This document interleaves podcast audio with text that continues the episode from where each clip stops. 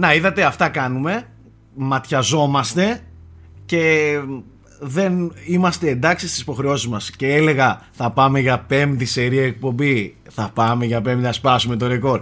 Τέλος πάντων ο λόγος που δεν έγινε ήταν λίγο πιο σοβαρός και λίγο απρόβλεπτος. Ε, είχαμε ένα, ένα περιστατικό εδώ τέλος πάντων. Δεν έχει σημασία, σημασία έχει ότι ερχόμαστε και πάλι εδώ ε, πίσω στα γνωστά λιμέρια ε, χαιρετώ και τον κόσμο του YouTube αλλά και τον κόσμο του Spotify Καλώς ήρθατε σε ένα ακόμη frame rate Uncut στην παρέα μου για ακόμα μια φορά έχω τους φανταστικούς ε, πανελίστες. Ε, θα ξεκινήσω με τον παλαιότερο πανελίστα σε αυτήν εδώ την εκπομπή.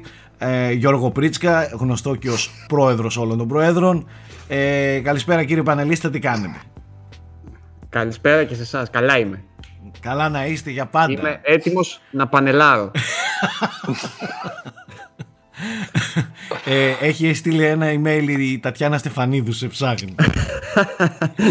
σε ψάχνει. Θα συνεχίσω με πολύ παλαιό πανελίστα γνωστό Κύπριο άρρωστο γκέιμερ ο οποίος αλλάζει κάθε φορά το εικαστικό από πίσω και τον πηγαίνει και ο συντιακά γιατί και κάνει πριν όταν, όταν ετοιμαζόμασταν σήμερα είμαστε plain station Simon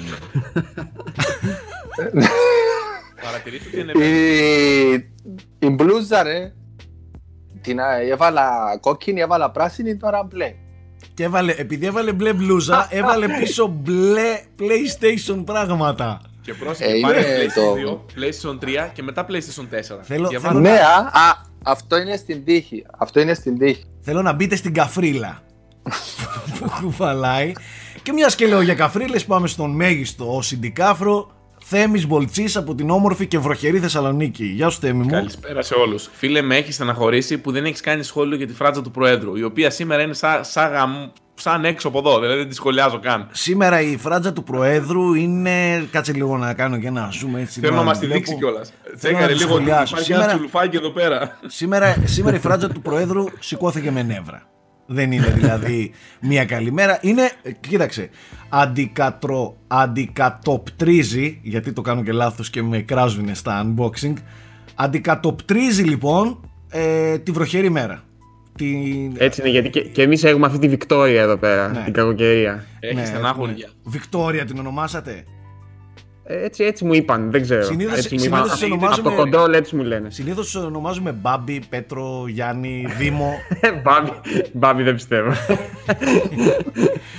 λοιπόν, ε, που λέτε έχουμε μία ε, από τις δυνατές εβδομάδες στην ε, gaming βιομηχανία κυκλοφορούν μεγάλα παιχνίδια έχουν ήδη κυκλοφορήσει τα μεγάλα παιχνίδια. Την Παρασκευή περιμένουμε και το Star Wars. Γίνονται πραγματάκια ρε παιδιά Pokemon έχουμε το, τα Pokemon που εντάξει που πάμε το Need for Speed παιδιά επίσης. το Need for Speed το οποίο δεν υπάρχει πουθενά. Εν τω μεταξύ δεν σας έχει παραξενέψει πάρα πολύ το γεγονός ότι η EA έχει μείνει τόσο αθόρυβη στις δύο από τις μεγαλύτερες κυκλοφορίες σύμφωνα με τα brands που διαχειρίζεται της χρονιάς; Έχουμε Need for Speed και έχουμε και Star Wars. Πού το Star Wars ρε μαλάκες; Πού είναι; Δεν το έχει προμοντάρει αρκετά η αλήθεια είναι. Ρε... είναι είναι λίγο περίεργο. Πραγματικά πού είναι; Ισχύει. Θα περίμενες να πάει full, να τα δώσει όλα δηλαδή, μιας και το Star Wars, ιδίως αυτή την περίοδο που έχει και την, το Disney Plus με το Mandalorian, με νέα σειρά δηλαδή και το κλείσιμο της τριλογίας που είναι σε ένα μήνα. Δεν ξέρω. Θεωρεί ότι θα είναι φύγει από μόνο του. Ναι, ναι, δεν ξέρω ότι θα πουληθεί μόνο του μάλλον. Όπως και να έχει, δεν κάνει το θόρυβο που περιμέναμε σε καμία Όχι, περίπτωση. Όχι, σε καμία περίπτωση. Εγώ δεν το βλέπω δηλαδή ούτε και στο Twitter. Ε, στο Twitter εντωμεταξύ παίρνει ένα καλό ε, παλμό για το τι παίζει ας πούμε στα, στα trends να το πω έτσι, τα gaming trends. Παιδιά το Star Wars δεν υφίσταται πουθενά. Δεν το έχω δει πουθενά από κανέναν. Έχουν πάρει review κώδικες μόνο κάτι μέσα του εξωτερικού πολύ μεγάλα ας πούμε. Σε εμάς δεν τα δίνουν στους κοινούς θνητούς γιατί λέει ότι δεν θέλουν spoilers και δεν, θέλουν, δεν μπορούν να διαχειριστούν τα embargoes. Ε, αυτή είναι η δικαιολογία που βρήκε η EA για το Star Wars αλλά το παιχνίδι του μεταξύ κυκλοφορεί σε δύο μέρες. Οπότε ναι. το 95% του, του gaming ε, δημοσιογραφικού κοινού δεν θα έχει review την ημέρα της κυκλοφορίας. Αυτά να τα σημειώνουμε παρακαλώ. Έτσι να, να σημειώνονται στα, στα πρακτικά το ότι δεν θα υπάρχουν reviews από τη μάζα τέλος πάντων του δημοσιογραφικού κοινού ε, την ημέρα που κυκλοφορεί το Star Wars. Τέλος πάντων, θα είμαι όμως και ειλικρινής Είδα μερικά tweets, τα οποία δεν ξέρω τώρα τι είδους tweets είναι και αν είναι πονηρά ή όχι. Είδα μερικά tweets που λένε πολύ καλά λόγια για το παιχνίδι. Από ανθρώπους που ε, τα παίζουν. Όπως ο. Πώς το λένε, ρε, του. Ε, του Game Informer. Δεν θυμάμαι τώρα ποιος είναι ο. Ο Κατάλαβα ποιον λες, αλλά δεν θυμάμαι το όνομά του. Ναι, αυτός έκανε προχθές ένα tweet που λέει ότι it's a really good game, ξέρω εγώ. Ε... Εγώ την εμπιστεύομαι τη Respawn μέχρι στιγμής. Δηλαδή, ειδικά μα σκεφτείς ως προς το campaign του Titanfall 2, που αυτό είναι το δείγμα της ε, στα campaigns, έχει, είχε κάνει τρομερή δουλειά. Κοίταξε. Εσείς παίξατε, το είδατε πιο αναλυτικά το παιχνίδι και στην E3 το είδατε. Εκεί είδατε και την ε, αναλυτική παρουσίαση behind closed doors κτλ. Ε, και τα trailers, τα μεγάλα, τα gameplays που έχουν δείξει, έκατσα και εγώ και τα είδα. Ε, είναι πολύ ενδιαφέρον το παιχνίδι. Δηλαδή τεχνικά μοιάζει απίθανο, φαίνεται απίθανο. Ε, μιλάμε για ένα single player σοβαρό, καλοστημένο παιχνίδι με cutscenes, με ηθοποιούς, με, με capture σωστό. Δεν είναι πεξεγέλας ας πούμε, ούτε είναι κάτι που απλά χρησιμοποιεί οποία... το, το όνομα. Και όπως λες, Θέμη, ναι, από ένα στούντιο που η, δεν. Η Respawn είναι και πολύ καλή πέρα από την κινηματογραφικότητα και τα λοιπά που λες εσύ. Είναι πολύ καλή στο gameplay αυτό καθ' αυτό, στους μηχανισμούς δηλαδή. Και το Apex που έχει βγάλει είχε πολύ πρωτοποριακούς μηχανισμούς στην αρχή. Και το Titanfall 2 και το Titanfall γενικά το franchise με τα. Είχε φέρει το trend στα shooters με το wall jump και γενικά όλο αυτό το πιο ελαφρύ gameplay. Γενικά είναι μια ομάδα που ξέρει να φτιάχνει παιχνίδια, δεν είναι άσχετη. Πριν, σε, σε, πριν καμία, respawn, σε καμία περίπτωση, ναι. Ναι, πριν γίνουν respawn είναι αυτοί που έφτιαχαν, ήταν βετεράνοι της Infinity Ward και είχαν φτιάξει ναι. και τα Modern Warfare, έτσι. Μιλάμε ναι. για άτομα βετεράνους χρόνια στη βιομηχανία. Ε, αυτή είναι η βασική ομάδα αυτή είναι που μεταφέρθηκε από την Activision ουσιαστικά όταν έφυγε. Ε, ξέρεις ποιο είναι το θέμα; Δεν έχουν κάνει ποτέ και συγχωρέστε με αν κάνω λάθος, τουλάχιστον τελευταία χρόνια δεν έχουν κάνει κάτι άλλο πέρα από first person shooters, έτσι δεν είναι; Έχει, έχουν ναι. κάνει τα, από τα Call of Duty, πήγαμε στο Titanfall. Titanfall και το Apex μετά. Και το Apex ναι. Ε, που έγινε και viral. Στα shooters ειδικεύονται και αυτό είναι ένας λόγος να, να, έχει, να, έχει, να αμφισβητείς λιγάκι, αλλά εντάξει. Εγώ όπως έχω δει μέχρι στιγμής Πάντως, ναι, όχι. Όλες οι εντυπώσει είναι θετικές. Δεν έχω διαβάσει κάτι αρνητικό ούτε εγώ, παιδιά. Κι εγώ. Κι εγώ. Και είναι μετά από σχεδόν 10 χρόνια που παίρνουμε επιτέλους καθαρό αιμο ε, Star Wars single player. Ε, από το, από το Force Unleashed 2 είχαμε. Που βγήκε από το νομίζω πότε βγήκε. Ξέρετε γιατί στεναχωριέμαι. Θυμάμαι το θόρυβο που είχε κάνει τον Battlefront, ας πούμε. Α, ναι. Το Star Wars ήταν πολύ μεγαλύτερος και φοβάμαι μην τυχόν δεν αποδώσει τα μέγιστα σε πωλήσεις και για ακόμη μια φορά η EA το εκλάβει όσο τα single player παιχνίδια δεν πουλάνε αρκετά. Οπότε ας επιστρέψουμε στην κλασική συνταγή. Αλλά βλέπω ότι δεν καταβάλει την προσπάθεια που κατέβαλες στα προηγούμενα για να το προωθήσει, ας πούμε. Τι να πω, δεν ξέρω.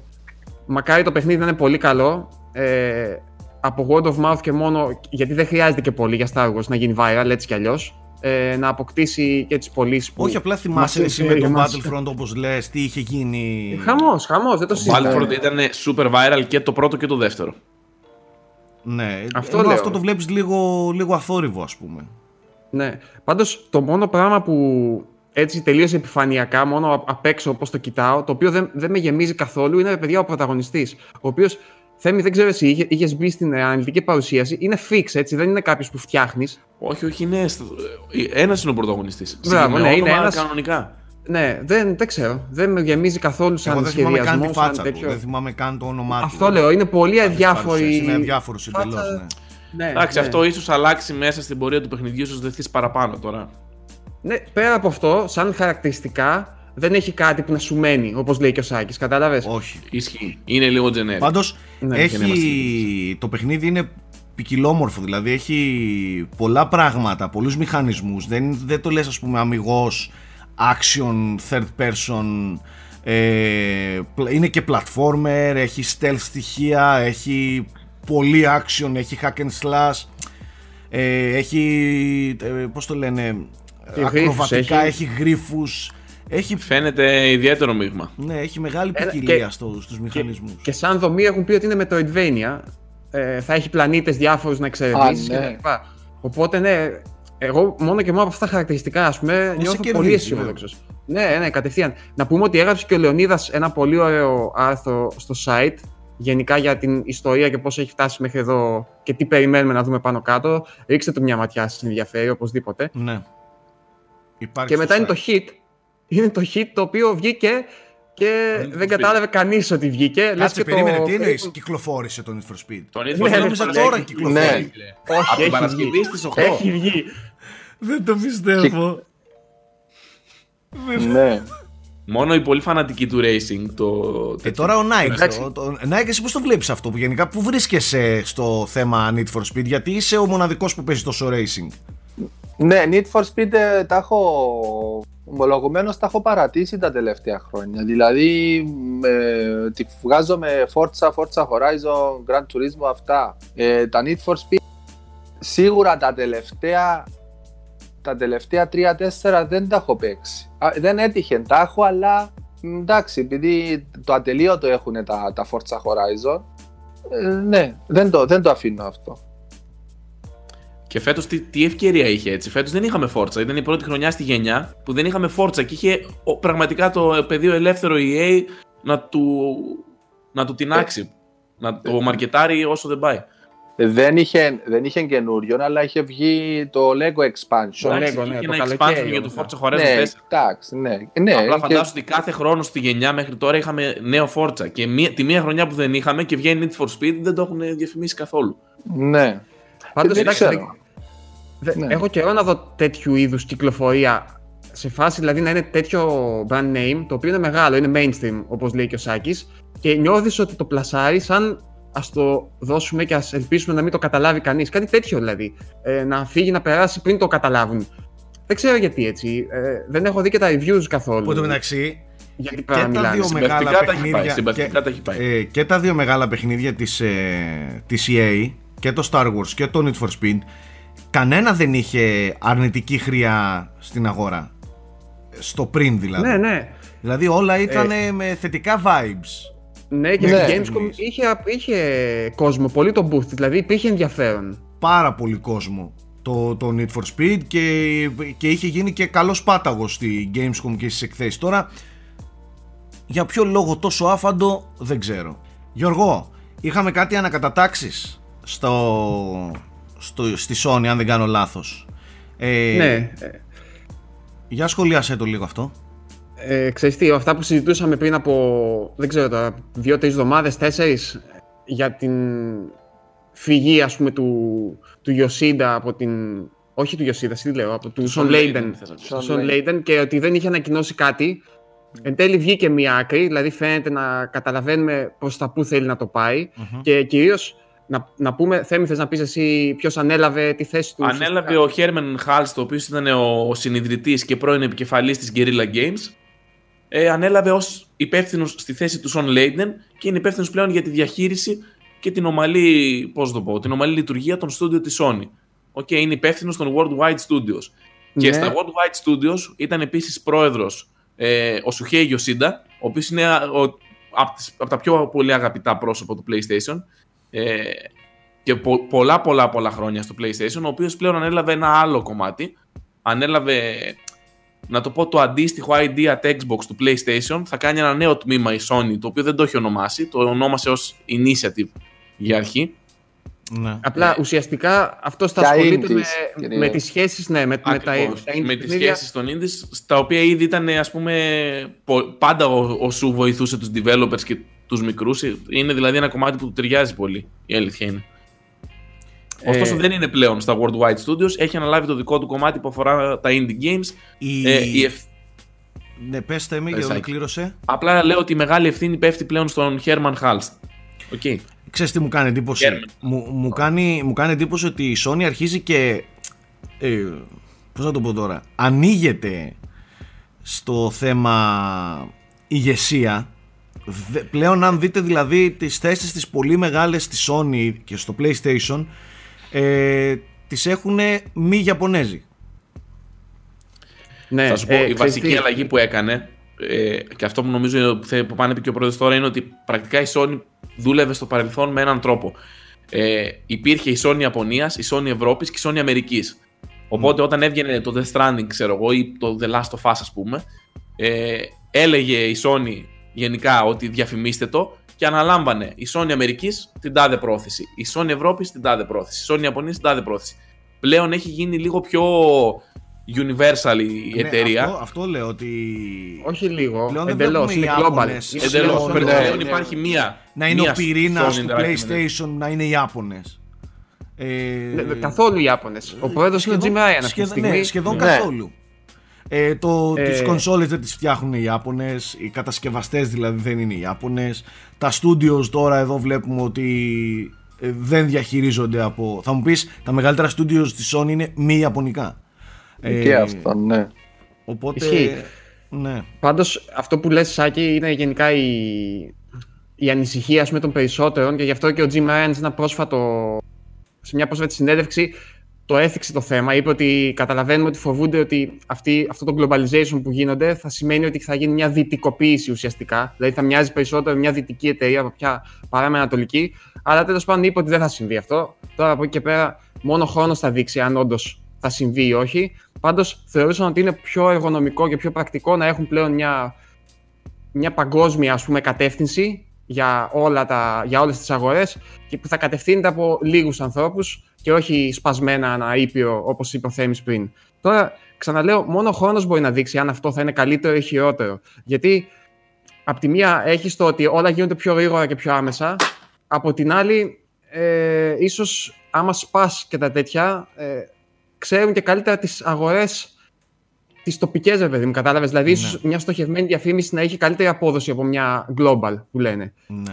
Οπότε δεν ξέρω πάλι. Θα φανεί στο PlayStation 5 τώρα τι θα γίνει με το marketing του PlayStation 5 και πώς πώς θα το πλασάρει η Sony. Εκεί, νομίζω είναι θα το πάρουμε πραγματικό τεστ. πολλές ε, απαντήσεις για το πού το πάει η Sony.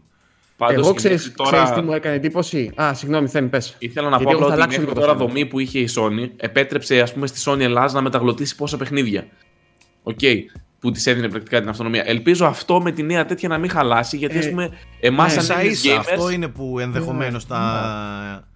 Πιστεύω ότι δεν θα χαλάσει, παιδιά, γιατί στη συνέντευξη Αυτό. που διάβασα είπαν ότι και στα Βαλκάνια γενικότερα η Sony έχει μια πολύ δυνατή παρουσία που είναι μεγάλη διαφορά σε σχέση με τις υπόλοιπες δύο, δηλαδή με Nintendo, Microsoft, που δεν, δεν, κάνουν, δεν παίρνουν τέτοιες πρωτοβουλίες. Ε, και έχει όντως μεγάλη διαφορά για αυτές τις περιοχές. Μακάρι λοιπόν, αφού το ξέρουν ότι είναι ένα από τα δυνατά κομμάτια του PlayStation, μακάρι να συνεχίζουν δηλαδή να δίνουν πόρους. να συνεχίσει η υποστήριξη. Ναι. Έχω δει πραγματικά πολύ κόσμο που ε, μπορεί και, να, και παίζει παιχνίδια που αλλιώς δεν θα τα έπαιζε επειδή έχουν ελληνικούς υπότιτλους. Ναι, δεν το Βοηθάει συζητάμε. Είναι πάρα μεγάλη πολύ. διευκόλυνση, παιδιά. Ε, εγώ θέλω να πω κάτι άλλο. Μου κάνει εντύπωση του πόσο βαθιά έχει εισχωρήσει πλέον η Guerrilla. Δηλαδή Αυτό. πλέον Ναι. από εκεί που η Guerrilla, ρε φίλε, ήταν απλά ένα στούντιο Ολλανδικό που έκανε, ξέρω εγώ, τα Killzone, τα οποία, Killzone, οκ, ναι. οκ.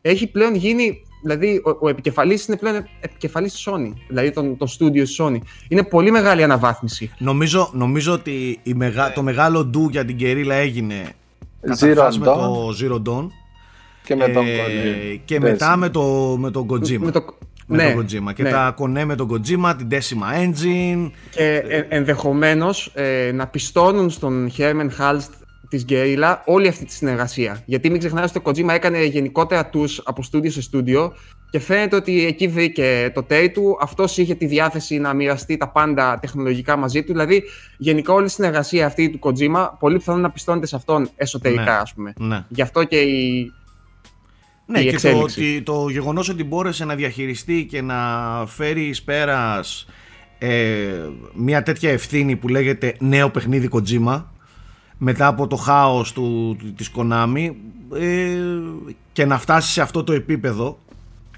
Ναι, το οποίο, παιδιά, πέρα από τις πωλήσεις, τις οποίες δεν ξέρουμε ακόμα ακριβώς πώς θα είναι το Death Stranding, όλη η ιστορία με το Kojima, αμέσως μετά την Konami που πήγε στη Sony, είναι μόνο θετικό για το brand name της Sony, έτσι. Δηλαδή το ανέβασε πάρα πολύ. Πέρα δηλαδή από το αντίκτυπο των πωλήσεων, που είναι ένα διαφορετικό πράγμα. Σαν image, το έκανε πάρα πάρα πολύ καλό. Καλά εννοείται, δεν το συζητάμε αυτό. Προφανέστατα. Ε, πάντως, για, μιας και αναφέραμε τώρα για πωλήσεις ε, Death Stranding, ε, είχε πολύ μεγάλο launch στη Μεγάλη Βρετανία. Ε, το δεύτερο οποία εντωμεταξύ- μεγαλύτερο, αν δεν κάνω λάθος, για το PlayStation το 2019. Μόνο το Days Gone δεν πέρασε νομίζω. Ναι, Ναι, το οποίο ναι, βέβαια ισχύει. είναι λίγο τέτοιο. Δεν έχει και κανένα άλλο παιχνίδι, για να πούμε την αλήθεια. Ναι, τον Ενώ Days ότι Gone φέτος- εκεί που βγήκε ήταν. ε, Ναι. Θα δούμε τι γίνεται. Πάντως αυτό που εγώ παρατηρώ είναι ότι είδα πάρα πολύ κόσμο να, να φλεξάρει με την κόπια του στο ίντερνετ στην Ελλάδα. Μα πάρα πολύ. Ναι. Ναι, π- πούλησε, πούλησε. Πιστεύω ότι Και στην εγώ- Ελλάδα συγκεκριμένα πήγε πολύ καλά. Ναι. Έτσι φαίνεται, δηλαδή και εγώ αυτό, αυτό Αυτή, βλέπω. την, Σάκη, αυτή ότι την ιδέα πάρα έχω εγώ, ρε πολλούς- παιδί μου. Ναι. Ναι, από τα social media και τα λοιπά βλέπω ανθρώπους και να μιλάνε για το παιχνίδι και για να το Και δείχνουν ξέρεις και, τι μου οτιδήποτε. έκανε ρε παιδί ακόμη μου. μια μεγάλη εντύπωση. Κάτι ακόμη που μου έκανε μεγάλη εντύπωση. Το ότι είδα κόσμο και φίλους και γνωστούς που δεν πολύ παίζουν video games να ενδιαφέρονται και να, ή να το αγοράζουν ή να ρωτάνε ή να ψάχνονται. Το ελληνική υπότιτλη έπαιξε πάλι Παίζει πολύ, πολύ ρόλο, σημαντικό ρόλο. Γιατί ένας που δεν ξέρει πολύ καλά αγγλικά με το Death Stranding θα τα βρει πολύ σκούρα. Γιατί οι ορολογίες ναι. και, και όλα αυτά είναι λίγο κάπως. Ε, τώρα όσον αφορά την ελληνική μεταγλώττιση εμένα δεν μου αρέσει καθόλου. Άσχετα Α. από αυτό όμως, οκ, εννοείται ότι θα δώσουμε τα εύσημα στους ανθρώπους που μπαίνουν στον κόπο και τη λογική να, να δώσουν και μια τέτοια επιλογή στους Έλληνες gamers. Η, η μεταγλώττιση δεν είναι καλή, οι υπότιτλοι όμως είναι καλή. Οπό- και νομίζω ότι και με υπότιτλους μόνο αρκεί κάποιος να, να, να λειτουργήσει. Γιατί προκειμένου να μεταφράζονται και τα παίξει μενού και, και, να το όλα. βιώσει. Ναι, προκειμένου να το βιώσει. Ναι. Ναι. εκεί που δεν θα μπορούσε. Ναι. Ε, πάντως είδα κόσμο να ασχολείται που δεν είναι από αυτούς τους κλασικούς τους hardcore και τα λοιπά. Και είδα πολλούς, και εκεί φαίνεται η δύναμη του Kojima, είδα πολλούς που, που αναστατώθηκαν από παλιά και τα παλιά τα Metal Gear. Να ο αυτός που είχε βγάλει τα Metal Gear έβγαλε τώρα νέο παιχνίδι, τι είναι αυτό; Ξαναμπήκε δηλαδή το, το μικρόβιο μέσα τους. Που τι σημαίνει αυτό; Σημαίνει ότι έχει πολύ μεγάλη δύναμη και το όνομα του Kojima αυτό καθ' αυτό στο, στα παιχνίδια. Ε, και πόσο σημαντικό είναι τελικά να, να είσαι δημιουργός με, με όνομα να έχεις Πες ένα... ότι, πήγε, ότι πήρε ρεκόρ Guinness, ότι είναι ο πιο ο game director με τους περισσότερους followers στο Twitter και στο ναι, Instagram. ναι, ναι, ναι, ναι, ναι. Ε, Έχει μπει ναι. πλέον στο βιβλίο ρεκόρ Guinness. Ναι, και είναι, έχει παιδιά, είναι ο πολύ- πιο διάσημος πολύ- game director. Είναι, είναι μορφή, είναι ιδιόμορφος. Εντάξει, έχει Ιάπωνας με τα δικά του τα βιώματα, χαρακτηριστικά, ναι. Γενικά, ε, εντάξει, δημιούργησε πολύ κοντόρο. Έκανε θόρυβο παντού, δηλαδή παντού και στα social media και παντού το βλέπεις. Είτε bad publicity, είτε good publicity, δηλαδή ξέρεις εκείνα τα memes ή με τα courier, αν δεν είναι courier, τι είναι, γιατί είναι, Ναι. πότε είναι. Έκανε. Ξέρεις τι παρατηρήσα εγώ τώρα που το παίζω, εντάξει. Ε, τα trophies, ξέρεις, δί, δίπλα έχουν έναν ποσοστό πόσοι το ξεκλείδωσα. Μμμ. Και εμ, έχω, έχω φτάσει τέταρτο chapter. Οπότε έχω τα trophies του, του πρώτου, του δεύτερου και του τρίτου. Το πρώτο είναι γύρω στο, ήταν γύρω στο 92%.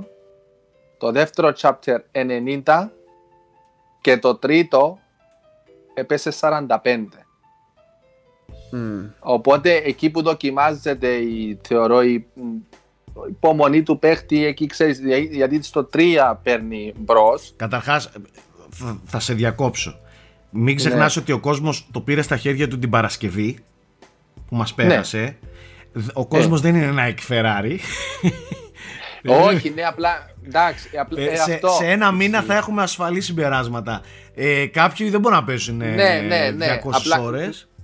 Έχεις δίκιο. Ήθελα πριν το frame rate να προλάβαινα να τέλειωνα το τέταρτο chapter και να βλέπα και εκεί ποσοστό. Οπότε αν, αν το δεύτερο ήταν στο 90, το τρίτο chapter ήταν στο 45 και το τέταρτο στο 43-44, ε, ξέρεις, εκεί θα ήταν... ε, Anyway, εντάξει, κάτι που ναι. πρόσεξα. Πάντως θεωρώ ότι δεν είναι και μικρό ποσοστό το 45, να ξέρετε. Δεν, δεν... Μην νομίζετε δηλαδή Ε, ότι όλοι όσοι παιδιά, θέλουν άμα να δείτε- τερματίσουν παιδιά. Ε, ναι, δεν- η μισή- Ισχύει, άμα δείτε τα ε, achievements τερματισμού, τα περισσότερα παιχνίδια είναι 5-6%. Δηλαδή οι περισσότεροι Ναι. δεν τα τελειώνουν τα παιχνίδια που ξεκινάνε. Ναι. Και πά, Ναι, πάντε απλά δείτε το- όποιο παιχνίδι θέλετε. Το βλέπεις κλιμακωτά, δηλαδή π.χ. έναν, έναν παιχνίδι σαν, Ναι, το, ναι, ναι. σαν το Walking Dead που ξέρεις με το να το τελειώσεις παίρνεις πλατίνα και μπορείς να δεις εκεί τα chapters πέφτει σιγά σιγά το ποσοστό 100, 90, 95 και η πλατίνα φτάνει στο 30 αλλά τόσο μεγάλο χάσμα από το 90 στο 45 αλλά ίσως είναι και αυτό που είπε ο Σάκης δεν το σκεφτικά ναι, Μπορεί νομίζω πρέπει να περιμένουμε Παρασκευή λίγο. κυκλοφόρησαν Οι περισσότεροι είναι στο 2 που είναι ακόμα Παρασκευή λίγο στο, αργό. στο Ναι, δεύτερο ναι. chapter για να το τελειώσεις νομίζω ότι θες και 15-20 ώρες. Θέλεις, ναι. Ε, Μπορεί να Θέλεις. θέλεις και 15 ώρες. Ε, εντάξει, 15 ώρες από την Παρασκευή λίγοι έχουν την, ε, την υπομονή και Έχεις το χρόνο. να το δίκιο, κάνουν, ναι. εντάξει. Τώρα αν ήταν ο Πρίτσκας ας πούμε θα ακόμα το prologue θα τελείωνε. Ναι, ναι. Εγώ που πάω Ναι. που παίζω Έτσι πως μία παίζει ώρα αυτός. την ημέρα, ας πούμε. Ναι. Σάκη, Ε, θυμάμαι όταν είχε. Συγγνώμη, σου διακόπτω πάλι, Πρόεδρε. Θυμάμαι όταν είχε βγει το Zelda, μας στέλνει ένα screenshot το Nike 10 ώρες την ημέρα. Δευτέρα 10 ώρες, 11 ώρες Τρίτη. Α, ωραία. Ε, πρέπει να το βρούμε αυτό το screenshot. Είναι, είναι, Κάθε μέρα έβαζε 9 με 10 Εντάξει, ώρες. το- Και λέμε τι κάνεις, ρε Μαλάκα. Ε, Ο εντάξει, Νάικ είναι να κάτι μην παίξει τέτοια. κάτι. Άμα παίξει, Ναι, ναι. το τίναξε τα μπουριά. το Κάτι ξεφτύλισε. Bloodborne. Το κάτι ξεφτύλισε. θυμάμαι. Ε, Ναι, εντάξει. τέλος πάντων, αυτό που, που επίσης ήθελα να πω για να τελειώσουμε και το θέμα Death Stranding ε, μου έκανε τρομερή εντύπωση για κάτι το οποίο είχε κατηγορηθεί κιόλας ο Kojima ότι είναι πολύ εγωκεντρικός και πολύ ε, πώς να το πω τώρα Γιώργο βοήθαμε με τους χαρακτηρισμούς εσύ που είσαι και δάσκαλος Να, πολύ- τι σωστή Ήδη. είμαι. να, ναι, είχε, Ιδιορυθμός. είχε- όχι, όχι, είχε έναν αρκισισμό ας πούμε σχεδιαστικά και ότι αυτός είναι ο αρχηγός των πάντων και τα λοιπά. Ναι, ναι. Μου έκανε τρομερή εντύπωση που καταρχάς πόσο πολύ δείχνει τις επιρροές του από άλλους στο παιχνίδι, πόσα tributes έχει κάνει. Καλά, πάντα έτσι ήταν ο Kojima, έτσι για να. όχι, όχι, εδώ είμαστε μιλάμε για ειλικρινείς. γνήσια tributes. Έτσι, έτσι Αυθεντικά ήταν. Και, στα, tributes. και τα Metal Gear είναι τίγκα, παιδιά. Από, Ναι. από ονόματα ταινιών, από τι συζητήσεις που έκαναν, ήταν πάντα πολύ. Για να δηλαδή καταλάβεις είναι πιο- Γιώργο, μέσα στο παιχνίδι βρίσκεις κάποια memory chips. Τα memory chips αυτά είναι ουσιαστικά collectables, Collectible. Τα οποία ξεκλειδώνουν ε, σημαντικά αρχεία της ανθρωπότητας. Αχα. Καταλαβες; Α, ωραία, το έχεις δώσει ωραία. οπότε εκεί πέρα μέσα θα δεις βιβλία, θα δεις παιχνίδια, θα δεις τραγουδιστές, θα δεις συγγραφείς, θα δεις ταινίες, θα δεις τα πάντα. Άντε. Σαν να λέει Μηχανές, ότι αμάξια, για, για εμένα ξέρεις, αυτή ε, είναι αυτό. η κληρονομιά των ανθρώπων ας πούμε. Καταλαβες; Είχε φυσικά τρελά, τρε- τρελές, ε, ε, αφ- τρελά αφιερώματα στην Κερίλα την οποία συνέχεια δείχνει ότι Ναι. και είχε Ε, και, να τους τον, ε, ευχαριστήσει. και είχε και τον πρόεδρό της ε, Τον στο πρόεδρο, σκάμιο σε τύπο μέσα ναι. Έχει Γενικά πάρα αυτό που έχει κάνει με τα πολλούς cameos, cameos. ναι, είναι. Πάρα πολλούς. Έχει τον Ναι. Κόναν μέσα, έχει το... Τέλος πάντων Το Sam Lake. Μιας, μιας Το και Sam μιλάμε. Lake. Ναι, ναι, Sam Lake, είχε ναι. Sam Lake. Ε, Μιας και το control είχε όμως Kojima. Ναι. Ναι. Ε, ε, Γιώργο, εσύ στην έκδοση του PlayStation, PlayStation 4 θα το δεις μόνο. PlayStation δεν παίζεις; Ναι. Ναι, υπάρχει ένα, Κάτσε. υπάρχει ένα side quest Ναι. εκεί στους ε, κρυογονικούς θαλάμους που μόνο στο PlayStation υπάρχει. Στο Xbox και στο PC δεν υπάρχει. Και, Έλα, έχει, ε. και έχει ένα side Κάτσε. quest ε, με τον Kojima, με easter egg Kojima. Μιλάς για το control. Με το control. Ναι, στο control, ναι. Στο control. Ποιους κρυογονικούς θαλάμους, ε, με μπέρδεψες Είναι ένα τώρα. σημείο που μάλλον δεν το έχεις δει, γι' αυτό δεν το θυμάσαι. Στο medical wing. Πού είναι αυτά; Ναι, εκεί, εκεί, εκεί. εκεί. Έχει ένα δωμάτιο με κάτι κρυογονικούς θαλάμους ε, που εκεί Ναι. πέρα σε έναν υπάρχει ένα audio log. Ναι, είναι audio, δεν το βλέπεις. Ναι, τον δεν το ακούς. βλέπεις, audio log, το Α, οποίο ακούς παίζει τον να το έχω Kojima δει. να μιλάει. Εγώ αυτό το Ακούς audio log το αυτόν και βλέπω τον στο Xbox, μεταφραστεί. αλλά δεν μπορείς να το σηκώσεις. Είναι, δεν υπάρχει. Αλήθεια λες. Ναι, ναι, ναι. Άμα, θα, θα, το, θα το τσεκάρω τότε. Θα, θα με βάλει να ξαναψάξω Είναι γιατί τελείωσα το παιχνίδι και το άφησα. αποκλειστικό easter egg για το PlayStation, ναι. Τέλος Μπράβο. πάντων, μιας και μιλήσαμε τώρα γιατί μου άρεσε σήμερα η κουβεντούλα, για καμένες ώρες, για καψίματα σε ώρες. Θέλετε λίγο να πιάσουμε αυτή την Ε, κουβέντα. Σάκη, ναι. Θα πας στη μαύρη Πριν- μου εποχή τώρα. πριν πάμε εκεί, Ναι. γιατί ξέρω, εγώ ξέρω τις ιστορίες των των περισσότερων σας ήδη και ξέρω τι, τι, τι θα ακούσουμε σε λίγο. Θέλω να πω ότι έπαθα λίγο blackout στο μυαλό μου όταν είπατε ότι βγήκε την Παρασκευή και συνειδητοποίησα πόσο γρήγορα περνάνε τα πράγματα στη βιομηχανία. Νιώθω ότι το, το Death Stranding βγήκε πριν ένα μήνα. Κοίτα, επειδή έχουμε τα Κι όμως- reviews όμως Ε, γιατί Ναι, πολύ έχουμε καιρό. τα reviews, Γιώργο, επειδή ε, το ναι, ο συζητάμε Σάκης τόσο το έχει. καιρό. Νιώθω Ναι. ότι έχει περάσει εδώ και δεν ξέρω τι. Και είναι, βγήκε πριν τρεις μέρες, ξέρω εγώ. Πέντε. Ναι, Ο ναι. Σάκης το είχε τρεις Απίστευτο. εβδομάδες πριν. Ναι, ναι, επειδή εμείς το Εγώ συζητάμε και κλείνω- μεταξύ μας Κλείνω πολύ μήνα, καιρό. παιδιά, τώρα. Με Ναι, το παιχνίδι. Ναι, ναι. Ε, Οκ, γι' αυτό sorry για την αισθάνεσαι παρένθεση. ότι είναι τέτοιο. Τέλος πάντων, Ναι, ναι. πάμε λίγο να μιλήσουμε για τα καψίματα που έχουμε κάνει στη- σε αυτήν εδώ. Εγώ δεν δέχομαι. Κοίταξε, κοίταξε. όχι, θα- θα το ξεκινήσουμε αλλιώς. Θα σας πάω εγώ τώρα αλλιώς την κουβέντα. Πάμε λίγο να Θέμη, πούμε... πέτα... πες τα ήπια. Θέμη. Άκου, Δεν άκου, έχει να άκου. πεις τα ακραία. Ναι, Θέμη, δεν θα πούμε τα πολύ ακραία σου. Ε, που, που σε κατέστρεψαν ως άνθρωπο και την κοινωνική σου ζωή. Ε, θα μιλήσουμε αρχικά για, για κάτι άλλο. Πρώτα απ' όλα θέλετε να πούμε ποια ήταν τα πιο hyped games για εσάς; Μμμ, Τα καλή παιχνίδια τα ερώτηση. οποία χάσατε τον ύπνο σας ρε παιδί μου πριν κυκλοφορήσουν. Α, πριν κυκλοφορήσω. Πριν, ναι, πριν. Ε, του- του τύπου να τα περιμένεις και να τρελαίνεσαι και Θεέ μου πότε και Φίλε πότε μου. θα έρθει η μέρα. Έχω την απάντηση Ναι. έτοιμη. Το μεγαλύτερο hype που είχα φάει στη ζωή μου ever ήταν με τον Gears 3 σαν πιτσιρικάς. Δεν, μπο- δεν ήμουν Εντάξει, χάλια. ναι. Ναι, δεν μπορούσα να πάρω ανάσα. Brothers to the End, θυμάμαι είχε, είχαν κάνει και ένα site ε, για τον Gears of War 3 Brothers to the End που ήταν ένα γαλματίδιο που γύρναγε γύρω-γύρω, δεν ξέρω αν το θυμάστε, και έσπαγε σιγά σιγά ένας τείχο και εμφανιζόταν ο Μάρκους πλάτη-πλάτη με τον Ντόμ. Εντάξει, και εγώ είχα αγωνία να δω τι θα γίνει με αυτό. Και κάθε μέρα έμπαινα στο site εκεί refresh να δω πώς πάει ο τείχος. Δεν ήμουνα καλά, παιδιά. Ήμουνα χάλια με τον Gears 3. Ναι. Άρρωστα πράγματα. Εννοείται άρρωστος στάχα μου την πρώτη μέρα γιατί πήγαινα σχολείο ακόμα και λιώσιμο. Πρωί. Εγώ νομίζω, εγώ νομίζω ότι έχω να δώσω απαντήσεις και, στον, Μπρι- και για τον Μπρίτσκα. Ε, ναι, πολύ πιθανό, γιατί μαζί ήμασταν. Σε αυτήν την ηλικία είναι τα Ναι, περισσότερα εκείνη η πράγματα, ηλικία είναι- μαζί, μαζί τα φάγαμε. τα, Μαζί τα τα φάγαμε. hype φλόκια των παιχνιδιών μαζί τα φάγαμε. Ε, Ε, συγγνώμη λίγο, έλα. Θέμη, έκανες κοπάνα δηλαδή για να παίξεις Gears εκείνη τη μέρα; Ρε φίλε, άμα δεν. Άμα, πες το, άμα δεν το, τη βιώσεις όλη την ημέρα, τι, τι χάθηκε το hype. Ναι. πάει. Την ημέρα της Εννοείται, κυκλοφορίας κοπά. πρέπει να την νιώσεις σωστά. θα εγώ πας έχω να σας σχολείο πω δηλαδή τη μέρα που. ιστοριάρες. Ιστοριάρες Ναι. έχω να σας πω για Θα Και κοπάδες. από το Κάνεις. σχολείο, και από τη δουλειά, και από, από τα Ναι, όλα. ναι, ναι, ναι. Λοιπόν, Είναι ε, σοβαρό. καταρχάς, Γιώργο, να τους εξηγήσουμε λίγο τι είχε παιχτεί με τη φάση ίντερνετ και, και Half-Life 2 Ναι, είναι και, και αυτό. Doom 3 Είναι και αυτό. στο σπίτι σου. Ισχύει. Παιδιά, κάποτε, επειδή δεν υπήρχαν τώρα τι DSL και τα λοιπά, με ISDN, ούτε ISDN. Τα- μπορεί Εσύ, να- Dial-up. εσείς είχατε ISDN. Ναι, εσείς, dial-up, dial-up. εσείς, Α. εσείς. Ναι, παι- παίζει να ήμασταν από τους πρώτους που είχαμε ISDN τέλος πάντων στην ιδέα. Που κατέβαζε Και με 10 επειδή- κιλομπάιτ το δευτερόλεπτο. Ναι, αυτό ήταν το, το μεγάλο Εμείς με επίτευγμα, 1,5, ξέρω εγώ. ο Πρίτσκα με 10 και λέγαμε Τι ταχύτητα είναι αυτό, ρε μαλάκα! Και Ναι. Το μόνο που κάναμε ήταν. Εγώ κατέβαζα φυσικά τα, τα βίντεο από τις παρουσιάσεις και μάλιστα συγκεκριμένα για, για το Doom 3 από την E3 του 2003. Ναι, 2002. με ανάλυση 320-180. Ναι, ναι, εννοείται. σε, σε quick time τώρα ένα τέτοιο παραθυράκι, ξέρω εγώ. Και, και του Half-Life 2. Του Half-Life 2 είχα, δεν θυμάμαι πώς. Είχα βρει και μια παρουσίαση που ήταν γενικότερα της engine ε, με τα της physics και τα λοιπά. Και φυσικά την πρώτη παρουσίαση. Και παιδιά, χωρίς καμία υπερβολή, μπορεί να μαζευόμασταν πέρα, μέρα παραμέρα και απλά να τα βλέπουμε. Ναι, μπορεί, Απλά να, τα το βλέπουμε- έχουμε, μπορεί να έχουμε δει και από χίλιες φορές το κάθε βίντεο. Έτσι. Ναι, ναι, ναι, ναι, ναι. και κάθε φορά ήμασταν με, την ίδια, με τον ίδιο ενθουσιασμό. Δηλαδή τώρα που το σκέφτομαι, ήμασταν τελείως βλαμμένα, έτσι. Ναι. Αλλά κι όμως. Σε και τα έχω ακόμα, 14. ακόμα τα CD. Όταν πάμε στην Αριδέα, Σάκη, θύμισέ μου να τα φέρω. Τα, τα έχω ακόμα Αλήθεια στο, λες στο, στο, τώρα. σιτάρι μου. Έχω όλη εκείνη την ηθρή και θα σου πω, είχε και το τρέιλερ του Wind Waker, το οποίο ήταν επικό. Μπράβο. Με μουσική Βασίλη Πολυδούρη τότε Μπράβο. από το Conan. Ο Ναι. Πολυδόρης, ναι. Από το Star Fox Adventures θυμάμαι. Τέλος πάντων, έχω, πα- έχω ένα CD που είναι μόνο E3 τάδε, ξέρω εγώ, και έχει όλα τα βιντεάκια που είχα κατεβάσει τότε. Γραμμένα Και σε CD. ναι, ναι, γραμμένα CD και CD. αποθηκευμένα στο αρχείο. Εντάξει, και, ό,τι να και είναι. πηγαίναμε στο σπίτι του ε, μετά το σχολείο μόνο και μόνο για να το δούμε μια-δυο φορές. Να φάμε ο ένας το hype του άλλου. Πω πω μαλάκα τι θα παίξουμε, πω πω τι θα παίξουμε. και μετά φεύγαμε. φεύγαμε. Όντως, όντως.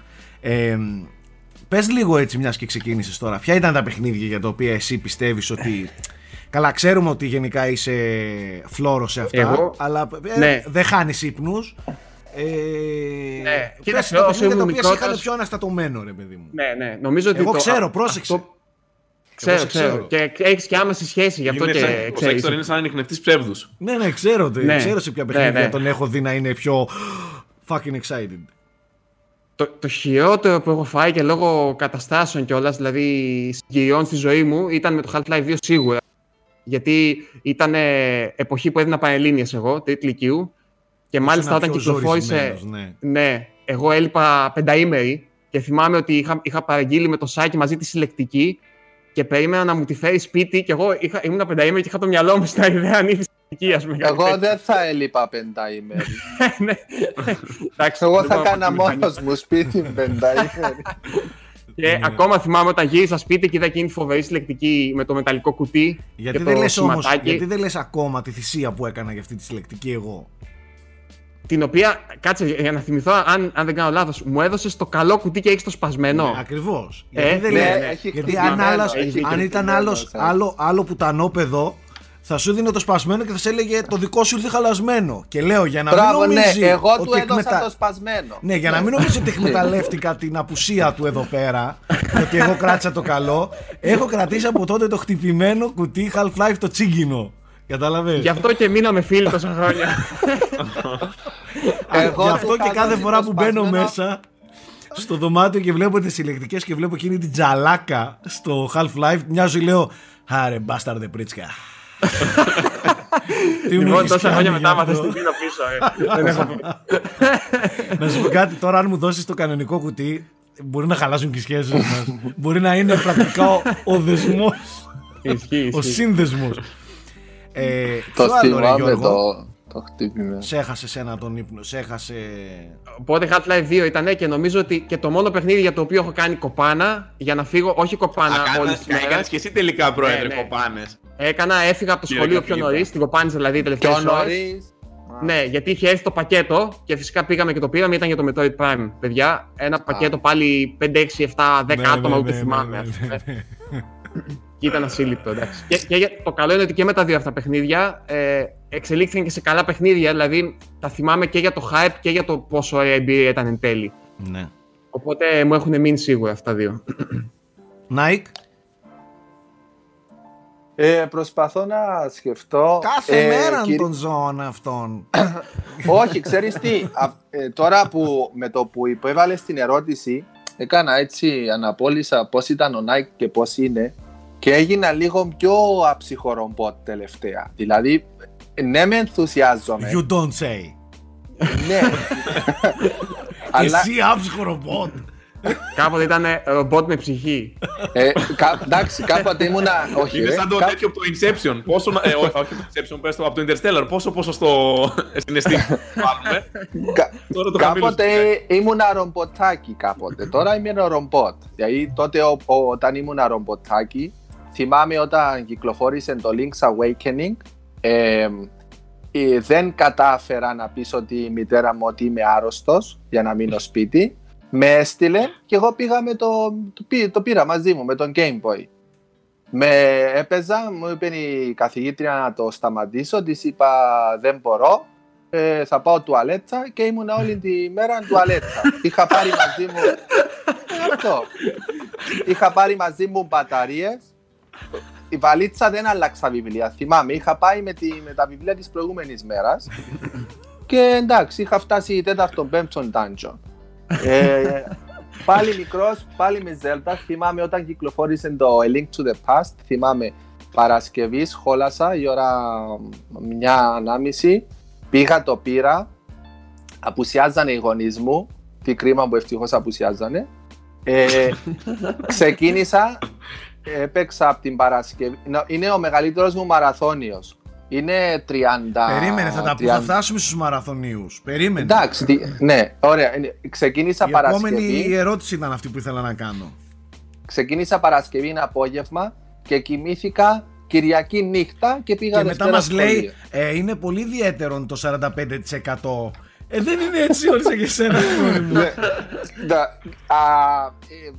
αγόρι μου. Ναι. Τα- α, ε, Τώρα αυτό με τις ενθουσι- ενθουσιώδεις launch και αυτά θυμάμαι επίσης όταν ήμουν φοιτητής στην Αγγλία επειδή τότε εκεί ξέρεις κάνανε launch launch, midnight launch 12 και 1 δηλαδή έζησα, το- έζησα πολύ, ένα χρόνο ήμουν Αγγλία αλλά έζησα πολύ, πολύ ωραίες εποχές γιατί έκανα 2004 με 5 το 4 κυκλοφόρησε Grand Turismo 4 Resident Evil 4, ε, το San Andreas, ε, όλα αυτά τα έζησα στο ε, με- Metal Gear Solid 3, Snake Eater, Πω, όλα πω. αυτά τα έζησα στο έπακρο τότε εκεί, 12 και 1, ο, ουρά από τις 10 το βράδυ, ουρά έξω από τότε αλυσίδα καταστημάτων, το πήραμε, τρέξαμε, πήγαμε σπίτι, το παίζαμε και εμφανιστήκαμε πάλι, θυμάμαι και με το, και με το Metal Gear, μεγάλη μαραθώνη. Τελευταίος πλέον εντάξει, ξέρεις, λόγω επειδή πλέον μεγαλώσαμε δουλειές, υποχρεώσεις. βλέπω και με τον Death Stranding, δηλαδή. Παλιά μπορεί να. Να έκανε τον ύπνο σου. Να είχα το. ή βασικά 12 και 1 να πήγαινα να έπειθα το, το, το φίλο μου να μου το δίνει τα μεσάνυχτα και να επέστρεφα πίσω πάφο να πήγαινα να το παίρνω από πού και να παίζα. Τώρα εντάξει είμαι πιο συγκρατημένος. Ε, ξέρετε τι, πιστεύω ότι έχει Αλλά- να κάνει και με την εποχή. Νομίζω το ότι τότε ότι δεν είχαμε τόσες πολλές πληροφορίες, δεν είχαμε τόσο Εννοείται ευθύνη και αυτό. υπερφόρτωση κτλ. Δημιουργούσε και μια άλλη όρεξη, ας πούμε, μια άλλη επιθυμία. Είχε, Δηλαδή- είχε, είχαν και ένα μυστήριο οι κυκλοφορίες. Μπράβο, ένα μυστήριο είχε κάπως μια μαγεία, ρε παιδί μου, λίγο διαφορετική του αγνώστου. εννοείται. Δηλαδή, δεν... επίσης δεν είχαμε και αυτή την ιδιότητα. Για μένα πιστεύω έχει και αυτό σημασία. Δεν είχαμε καμία ιδιότητα του να τα κρίνουμε ή να είμαστε και λίγο πιο συγκρατημένοι για να τα επεξεργαστούμε λίγο πιο όρημα, ας πούμε, κτλ. Και υπάρχει Ήμασταν και ένας άλλος 100%, ναι, 100% για την πάρτι μας, ας πούμε. Οπότε δεν μας ένοιαζε τίποτα, δεν σκεφτόμασταν τίποτα. Ξεχνάς και έναν ακόμα παράγοντα. Το ότι τα τελευταία χρόνια οι περισσότερες μεγάλες κυκλοφορίες έχουν βγει σπασμένες. Δεν εννοώ Τι για εννοείς; πειρατεία. Μιλώ Τι για εννοείς; bugs και τέτοια πράγματα. Και ότι πολλές φορές για να Ε, παίξεις το παιχνίδι σωστά πρέπει να περιμένεις 6 μήνες να το πατσάρουν και να βάλουν όλο το περιεχόμενο. δεν, ε, εγώ, δεν όχι έχω, τόσο. δεν μου Εμείς δεν, έχει τύχει ποτέ. μεγαλώσα, εμείς δεν μεγαλώσαμε με, bugs, με bugs και patches και glitches και τέτοια. Εμείς μεγαλώσαμε Καλώς με το πω, παιχνίδι εγώ- όπως έβγαινε. Ναι, Ε. και γι' αυτό θέλω να σου πω πόσο έχει πέσει το hype τα τελευταία χρόνια. Γιατί όλες οι μεγάλες κυκλοφορίες, ας πούμε, περιμένεις και βγαίνει και είναι τέρμα μπαγκαρισμένο και πρέπει να το παίζεις μετά από πόσο καιρό. Δεν, δεν είναι έτσι. Εγώ Ε, διαφωνώ ίσως σε το αυτό. Παίζει, και, PC. Έχει παίζει και αλλάξει- αυτό ένα ρόλο. Έχει Αυτό αλλάξει πολύ και, και η βιομηχανία. Πρώτα απ' όλα, τώρα αυτό που είπε ο Nike. Mid, midnight launches τώρα πλέον στην εποχή του digital που έχεις Δεν κάνει υφίσταται. pre-order και έχεις κατεβάσει το παιχνίδι και ξεκλειδώνεις στις 12 στο, στο, στην κονσόλα σου χάνεται εκείνο το, το πανηγυράκι με τα midnight, midnight launch. Ε, εμείς δεν θα το ξεχάσω ας πούμε είχατε εσείς οι Αθηναίοι είχατε φάει άκυ, απίθανες κατάρες από εμάς της επαρχίας που παίζατε τα παιχνίδια μια-δυο μέρες πριν γιατί έπρεπε σε εμάς να φτάσουν να φτάσει η courier. Μιλάμε για ατελείωτες κατάρες και κοίταξε τώρα αυτοί παίζουν και εμείς είμαστε πίσω και θα... Και, και η courier τότε δεν είναι όπως τώρα. Ακριβώς την επόμενη Ναι. μέρα να έρθει. Η courier τότε Ναι, ήταν, όχι, κάποια δεν στιγμή ήτανε. θα έρθει μες στη βδομάδα. Δεν- Ήταν ελαφρώς καλύτερο από ταχυδρομείο με χελώνα, ας πούμε, Ναι. δεν, κάτι τέτοιο. δεν μπορούσες να κάνεις και πάρα πολλά, ούτε να πληρώσεις και παραπάνω να Ναι, έρθει ναι. γρήγορα. Σάββατα παραδόσεις, τέτοια δεν γίνονταν. Πλέον δηλαδή έχει εξελιχθεί και αυτό το, το κομμάτι. Ε, κάποτε ήταν πολύ αυστηρά και τα, και τα launches στα, στα καταστήματα. Ε, δεν θα το ξεχάσω δηλαδή, κανένα δυο φορές έχουν φτάσει στα χέρια μου από καταστήματα πιο νωρίς. Και ήταν σε φάση Σάκη θα χάσουμε τη δουλειά μας ε, μόνο για σένα. Μην ε, το πεις, μην το δείξεις πουθενά να... και τέτοια ε, τέλος πάντων για να πω κι εγώ λίγο τις δικές μου εμπειρίες Πες και εσύ, πες. στο ναι. τέτοιο. Λοιπόν, ένα από τα χειρότερα έτσι, hypes που έχω φάει σε παιχνίδια, παιδιά ήταν με το Tomb Raider 2 που, που είχαμε μια ψύχωση γενικά με τα Tomb Raider με τον Αλέκο κτλ. Και το, και το 3 πάρα πάρα πάρα πολύ. Μα πάρα πάρα πάρα πολύ. Και δεν θα το ξεχάσω, το Tomb Raider 3 μου το είχε φέρει η, η ξαδέρφη μου από τη Θεσσαλονίκη, οπότε δεν χρειαζόταν να περιμένω την courier. Πήγε, το πήρε και πρόσεξε, είχαμε γενέθλια την Α, ημέρα. δεν ήταν Βαλσαμίδης. Όχι, δεν, δεν ήταν Βαλσαμίδης, όχι, όχι, όχι. όχι. Α, οκ. Το Tomb Raider 3 ήρθε day one ας πούμε στο σπίτι και είχαμε πάθει σοκ. Και ήμασταν τώρα στα γενέθλια και μας φέρνει τη, τη σακούλα με το παιχνίδι μέσα και είμαστε με τον Αλέκο σε φάση άντε να τελειώσουν τα κολογενέθλια να πάμε σπίτι. Ε, Tomb Raider 3 τεράστιο hype. Τεράστιο hype τα είπες με για το Half-Life 2 αρρωστημένο hype. Ε, χάλια ήμασταν ψυχολογικά.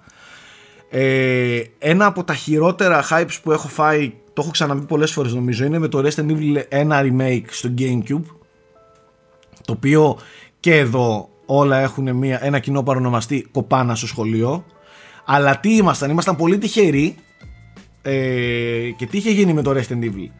Είχα φάει κοπάνα, είχα κάνει κοπάνα την προηγούμενη μέρα για, για το παιχνίδι, για- νομίζοντας ότι θα έρθει Πάω στην courier και μου λέει Αχ, δεν θα έρθει τελικά σήμερα. Είναι στη σκύβρα, θα, θα το φέρουν αύριο το, το παιχνίδι. Και, λέω, πήγες δεν το σκίδα. πιστεύω. Όχι, δεν πήγα σκίδρα. Ε, Το απόλυτο ξενέρωμα, το- έτσι. Γιατί έκλεισε και το τέτοιο στη σκίδρα. Ε, η απόλυτη ξενέρα ήταν αυτή και την επόμενη μέρα που πάλι υπολόγιζα να κάνω κοπάνα δεύτερη μέρα θυσία ας πούμε πηγαίνουμε εκδρομή στη Δωροθέα και με παίρνουν τηλέφωνο από την courier και μου λένε έχει έρθει το δέμα και είχε μέσα παιδιά 8-9 Resident Evil θυμάσαι Γιώργο Ναι, ρε, αφού- Είχαμε- είχαμε- το είχαν παραγγείλει Μαζική, όλοι μαζική πάρα. παραγγελία. Ναι, Κάναμε ναι. μαζικές παραγγελίες. Δηλαδή, εμάς όταν έσκαγε τηλέφωνο από Σάκη Καρπάς σε αυτά τα μαγαζιά τα τότε, τα αθηναϊκά, τα συνοικιακά, ο, πανηγυρίζανε. Σου λέει αυτός δεν θα πάρει ένα-δύο, θα πάρει 10-15 τεμάχια για όλη την Αριδαία. Αυτοί ήμασταν. Με το Resident Evil λοιπόν τεράστιο αρρωστημένο hype, παιδιά, έβλεπα στο όνειρό μου καταστάσεις, έβλεπα κάτι αφιερώματα στο Game Pro. Εκεί είναι το σωστό το hype, να το βλέπει και στον ύπνο έβλεπα σου. εκείνα ναι. τα screenshots και λέω τώρα δεν γίνεται να είναι Screenshots, ναι, γραφικά εικόνες. αυτά και...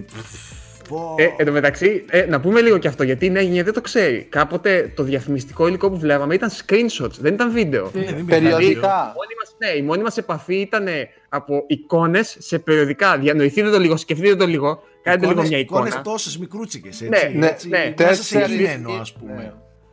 Σαν οι οποίες Τέσσερις φυσικά- εβδομάδες απαρχαιωμένες. Δηλαδή ήταν η Ναι. τρει και περίμενες το Edge μετά από τέσσερις εβδομάδες να Και- σου έρθει και... Ναι. Πέρα από αυτά, εννοείται οι περισσότερες ήταν οι λεγόμενες bullshots, δηλαδή ήταν ψεύτο εικόνες, Μπράβο, ήταν του αρισμένε bullshots. κτλ. Ναι, ναι, ναι, ναι, ναι. Οπότε. Άλλο, Τρώγαμε άλλο παπάντζα, βλέπαμε, όχι άλλο, άλλο μαλακίες. εισαγόταν, τέλο πάντων. Τρώγαμε τρελή παπάντζα στα περιοδικά. Λίγα Και το πάντζα. ξέραμε, και το ξέραμε. Ας Και το δούμε ξέραμε, λίγα γουστάραμε, bullshots, ναι. ας πούμε. Ναι, ω, τι ωραίο bullshot. ναι, και, και το Resident Evil λοιπόν ήταν από τα πολύ πολύ αρρωστημένα. Το Metroid Prime που είπε ο Γιώργος, επίσης αρρωστημένο. Χάλια! Χάλια ήμασταν με το Halo 2. Χάλια! Μπράβο, ναι, αυτό Το θα Reach. έλεγα Χάλια ρε τώρα. μαλάκες Με χάλια. το Reach Δηλαδή, εγώ. Με το Reach. Με το Θυμάμαι. Halo Και 2 το τρία. τρία. ποιο που Halo είχα σκάσανε πάει, μούρι οι limited edition οι, οι αλουμινένιες ηθίκες και ήμασταν όλοι παιδιά Πω πω πω μιλάμε για χάλια και επίσης ένα ακόμη παιχνίδι Ναι, που ναι. ήμασταν πολύ χάλια χωρίς λόγο όμως αυτό θυμάσαι Γιώργο το Enter the Matrix ναι, ναι, ναι, ναι. Ήταν μια Ε, λόγω μαλακία Matrix. και μισή. Λόγω Matrix. Είχαμε Ήτανε- ψύχος με το Matrix τότε, ε, δεν θυμάσαι. Ήταν το χειρότερο παιχνίδι που έχει κυκλοφορήσει ποτέ και σκάνε μόλι πάλι 10-15 τεμάχια στην Αριδαία και είμαστε σε φάση «Ουα, ουα, Τι παίζουμε, ουα, Είμαι ο Νίο και κάνω τέτοιο. Δε, δε, δεν Ισχύει, υπάρχει ισχύει. αυτό. Επίσης, Ε, εγώ θα. Α, συγγνώμη, πες. έτσι για να τα φέρω στο μυαλό μου, τεράστια, τεράστιο hype έχω φάει με το πρώτο Gears που περίμενα πρώτη Ισχύει. φορά να δούμε την, ε, την ε, Unreal Engine στο Xbox 360 τότε ε, Full HD και τέτοια πράγματα σοκαριστικά Το ας πούμε. Chainsaw, ναι, ναι, το- με, ναι, με εκεί ήταν τεράστιο, hype. τώρα μιλάμε για, για υπέρ υπέρ διαφημισμένο παιχνίδι από τη Microsoft τότε το Gears έτσι ε, σήκωσες στις πλάτες του το 360 στην αρχή τεράστιο hype είχα φάει με το Oblivion σαν χαζός περίμενα Ω, ναι, ναι, ναι. Και αυτό Oblivion. πόσε φορές το είχαμε δει; Πολύ. Το, το, μόνο το το trailer. Skyrim. πόσα, και πόσα χτυπάνε και τα κινητά εδώ πέρα δεν πειράζει παιδιά έτσι είμαστε εμείς ε, πολύ τέτοιο hype λοιπόν και με το Oblivion να το χτυπάνε ρε παιδιά τα Όπα. μηνύματά μας ε, είδε Metal Gear είναι ο- το Ε, μήνυμα. ναι, εννοείται, ρε. Metal Gear εννοείται. Ο Αλέκος είναι Καλά που πάλι με το- ενοχλεί, ρε. Με το Metal Gear, το 3, το 4. Με τα Το Metal Gear τέσσερα δεν είχα πάνω. τέτοια ψύχωση εγώ. Νομίζω το Bridge έχω δει πολύ χαϊπαρισμένο Ε. με το Metal Gear 3 τότε θυμάμαι. Ναι, αλλά δεν, ούτε και εγώ, επειδή τα έπαιξα όχι στην εποχή τους ουσιαστικά, τα Λίγο έπαιξα λι- αργότερα, ναι. δύο χρόνια μετά, ξέρω εγώ. Ναι, στο 4 έμεινα πολύ hype, γιατί είχα παίξει πλέον όλα τα προηγούμενα. Σκέψου ότι εγώ έπαιξα το πρώτο ως Twin Snakes στο, Στο GameCube. Ναι, και μετά έπαιξα στο PlayStation 2 το 2 και το 3 που θεωρώ και είναι το καλύτερο. Ε, ξέρετε τι θέλω να σας ρωτήσω, ποια θεωρείτε ότι είναι η πιο hyped κονσόλα, launch κονσόλας που έχετε ζήσει; Σωστό. Σωστό. Γιατί Ε, και, αυτό, και αυτό έχει πέσει λίγο. Εντάξει, για εμά που μεγαλώσαμε πλέον, δεν έχουμε τόση τέτοια. κοίταξε, αλλά ποια είναι για- αυτή που να τα περιμένετε πούμε- περισσότερο να τα από πούμε, όλες. Από τότε που ασχολούμαι ε, ε, επαγγελματικά εντός και εκτός εισαγωγικών με το gaming, αυτά για εμένα δεν υπάρχουν. Ναι, ατονίσα λίγο. Τα ναι, τελευταία λίγο- 15 χρόνια, ας Ναι, πούμε, για τα, να πούμε έτσι. τελευταία, έτσι. τα τελευταία 10-15 χρόνια έτσι που Ναι. ασχολούμαι εντατικά και από, που από την άλλη σκοπιά με το gaming ε, δεν μπορώ να πω ότι, ότι περιμένω τη Ναι. κονσόλα, περιμένω τόσο πολύ ένα παιχνίδι γιατί συνήθως τα παίρνω πολύ νωρίτερα, τα στέλνουν οι εταιρείες. δεν ζω εκεί. οικονομικά είμαι πολύ καλύτερα από ότι ήμουν μικρός που μάζευα ένα-ένα, τα δύο-δύο τα ευρώ ε, και κάναμε άθροισμα με τον Αλέκο για να μαζέψουμε τα, τα, τις 20.000 δραχμές και κάλαντα και τέτοια. Ισχύει. Το βίωνες Ισχύει. διαφορετικά από ότι το βιώνεις τώρα το, το gaming.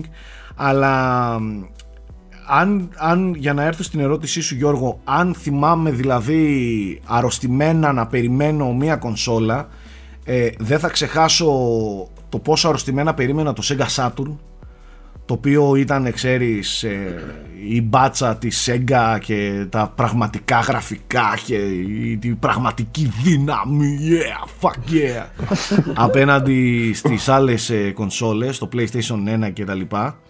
Ε, περίμενα πάρα μα πάρα πολύ αρρωστημένα το GameCube το οποίο είχε, ήταν και Ναι. ιδιαίτερο σαν, σαν hardware μικρό με μικρά συντάκια Ε, και το 360 γενικότερα, Πες για και τη θα δική πω μας εγώ. ηλικία, για τη δική μας γενιά νομίζω Σάκη, εκείνη η γενιά του PlayStation 2, Xbox, Gamecube και λίγο πριν το Dreamcast, επειδή Ναι. ήμασταν και εμείς σε μια ηλικία όχι πολύ Καταλαβαίναμε μεγάλη, ούτε, καλά, ούτε ρε πολύ παιδί μου, μικρή. ναι, που Ναι, πατούσαμε Ε, στα πόδια μας ε, ναι. δεν ήμασταν τόσο φευγάτα πιτσιρίκια ας πούμε ναι, αλλά και με ακόμα λίγο την αφέλεια ας πούμε, και την Ναι, ναι, αγνότητα ναι, ναι, της ναι. παιδικής ηλικίας. Νομίζω ότι εκείνη τη, τη, τη βιώσαμε πολύ πολύ έντονα. Δηλαδή θυμάμαι χαρακτηριστικά ξημεροβαδιαζόμασταν στη βιτρίνα μαγαζιών που απλά έδειχνε σε display π.χ. Ναι. το Dead or Alive.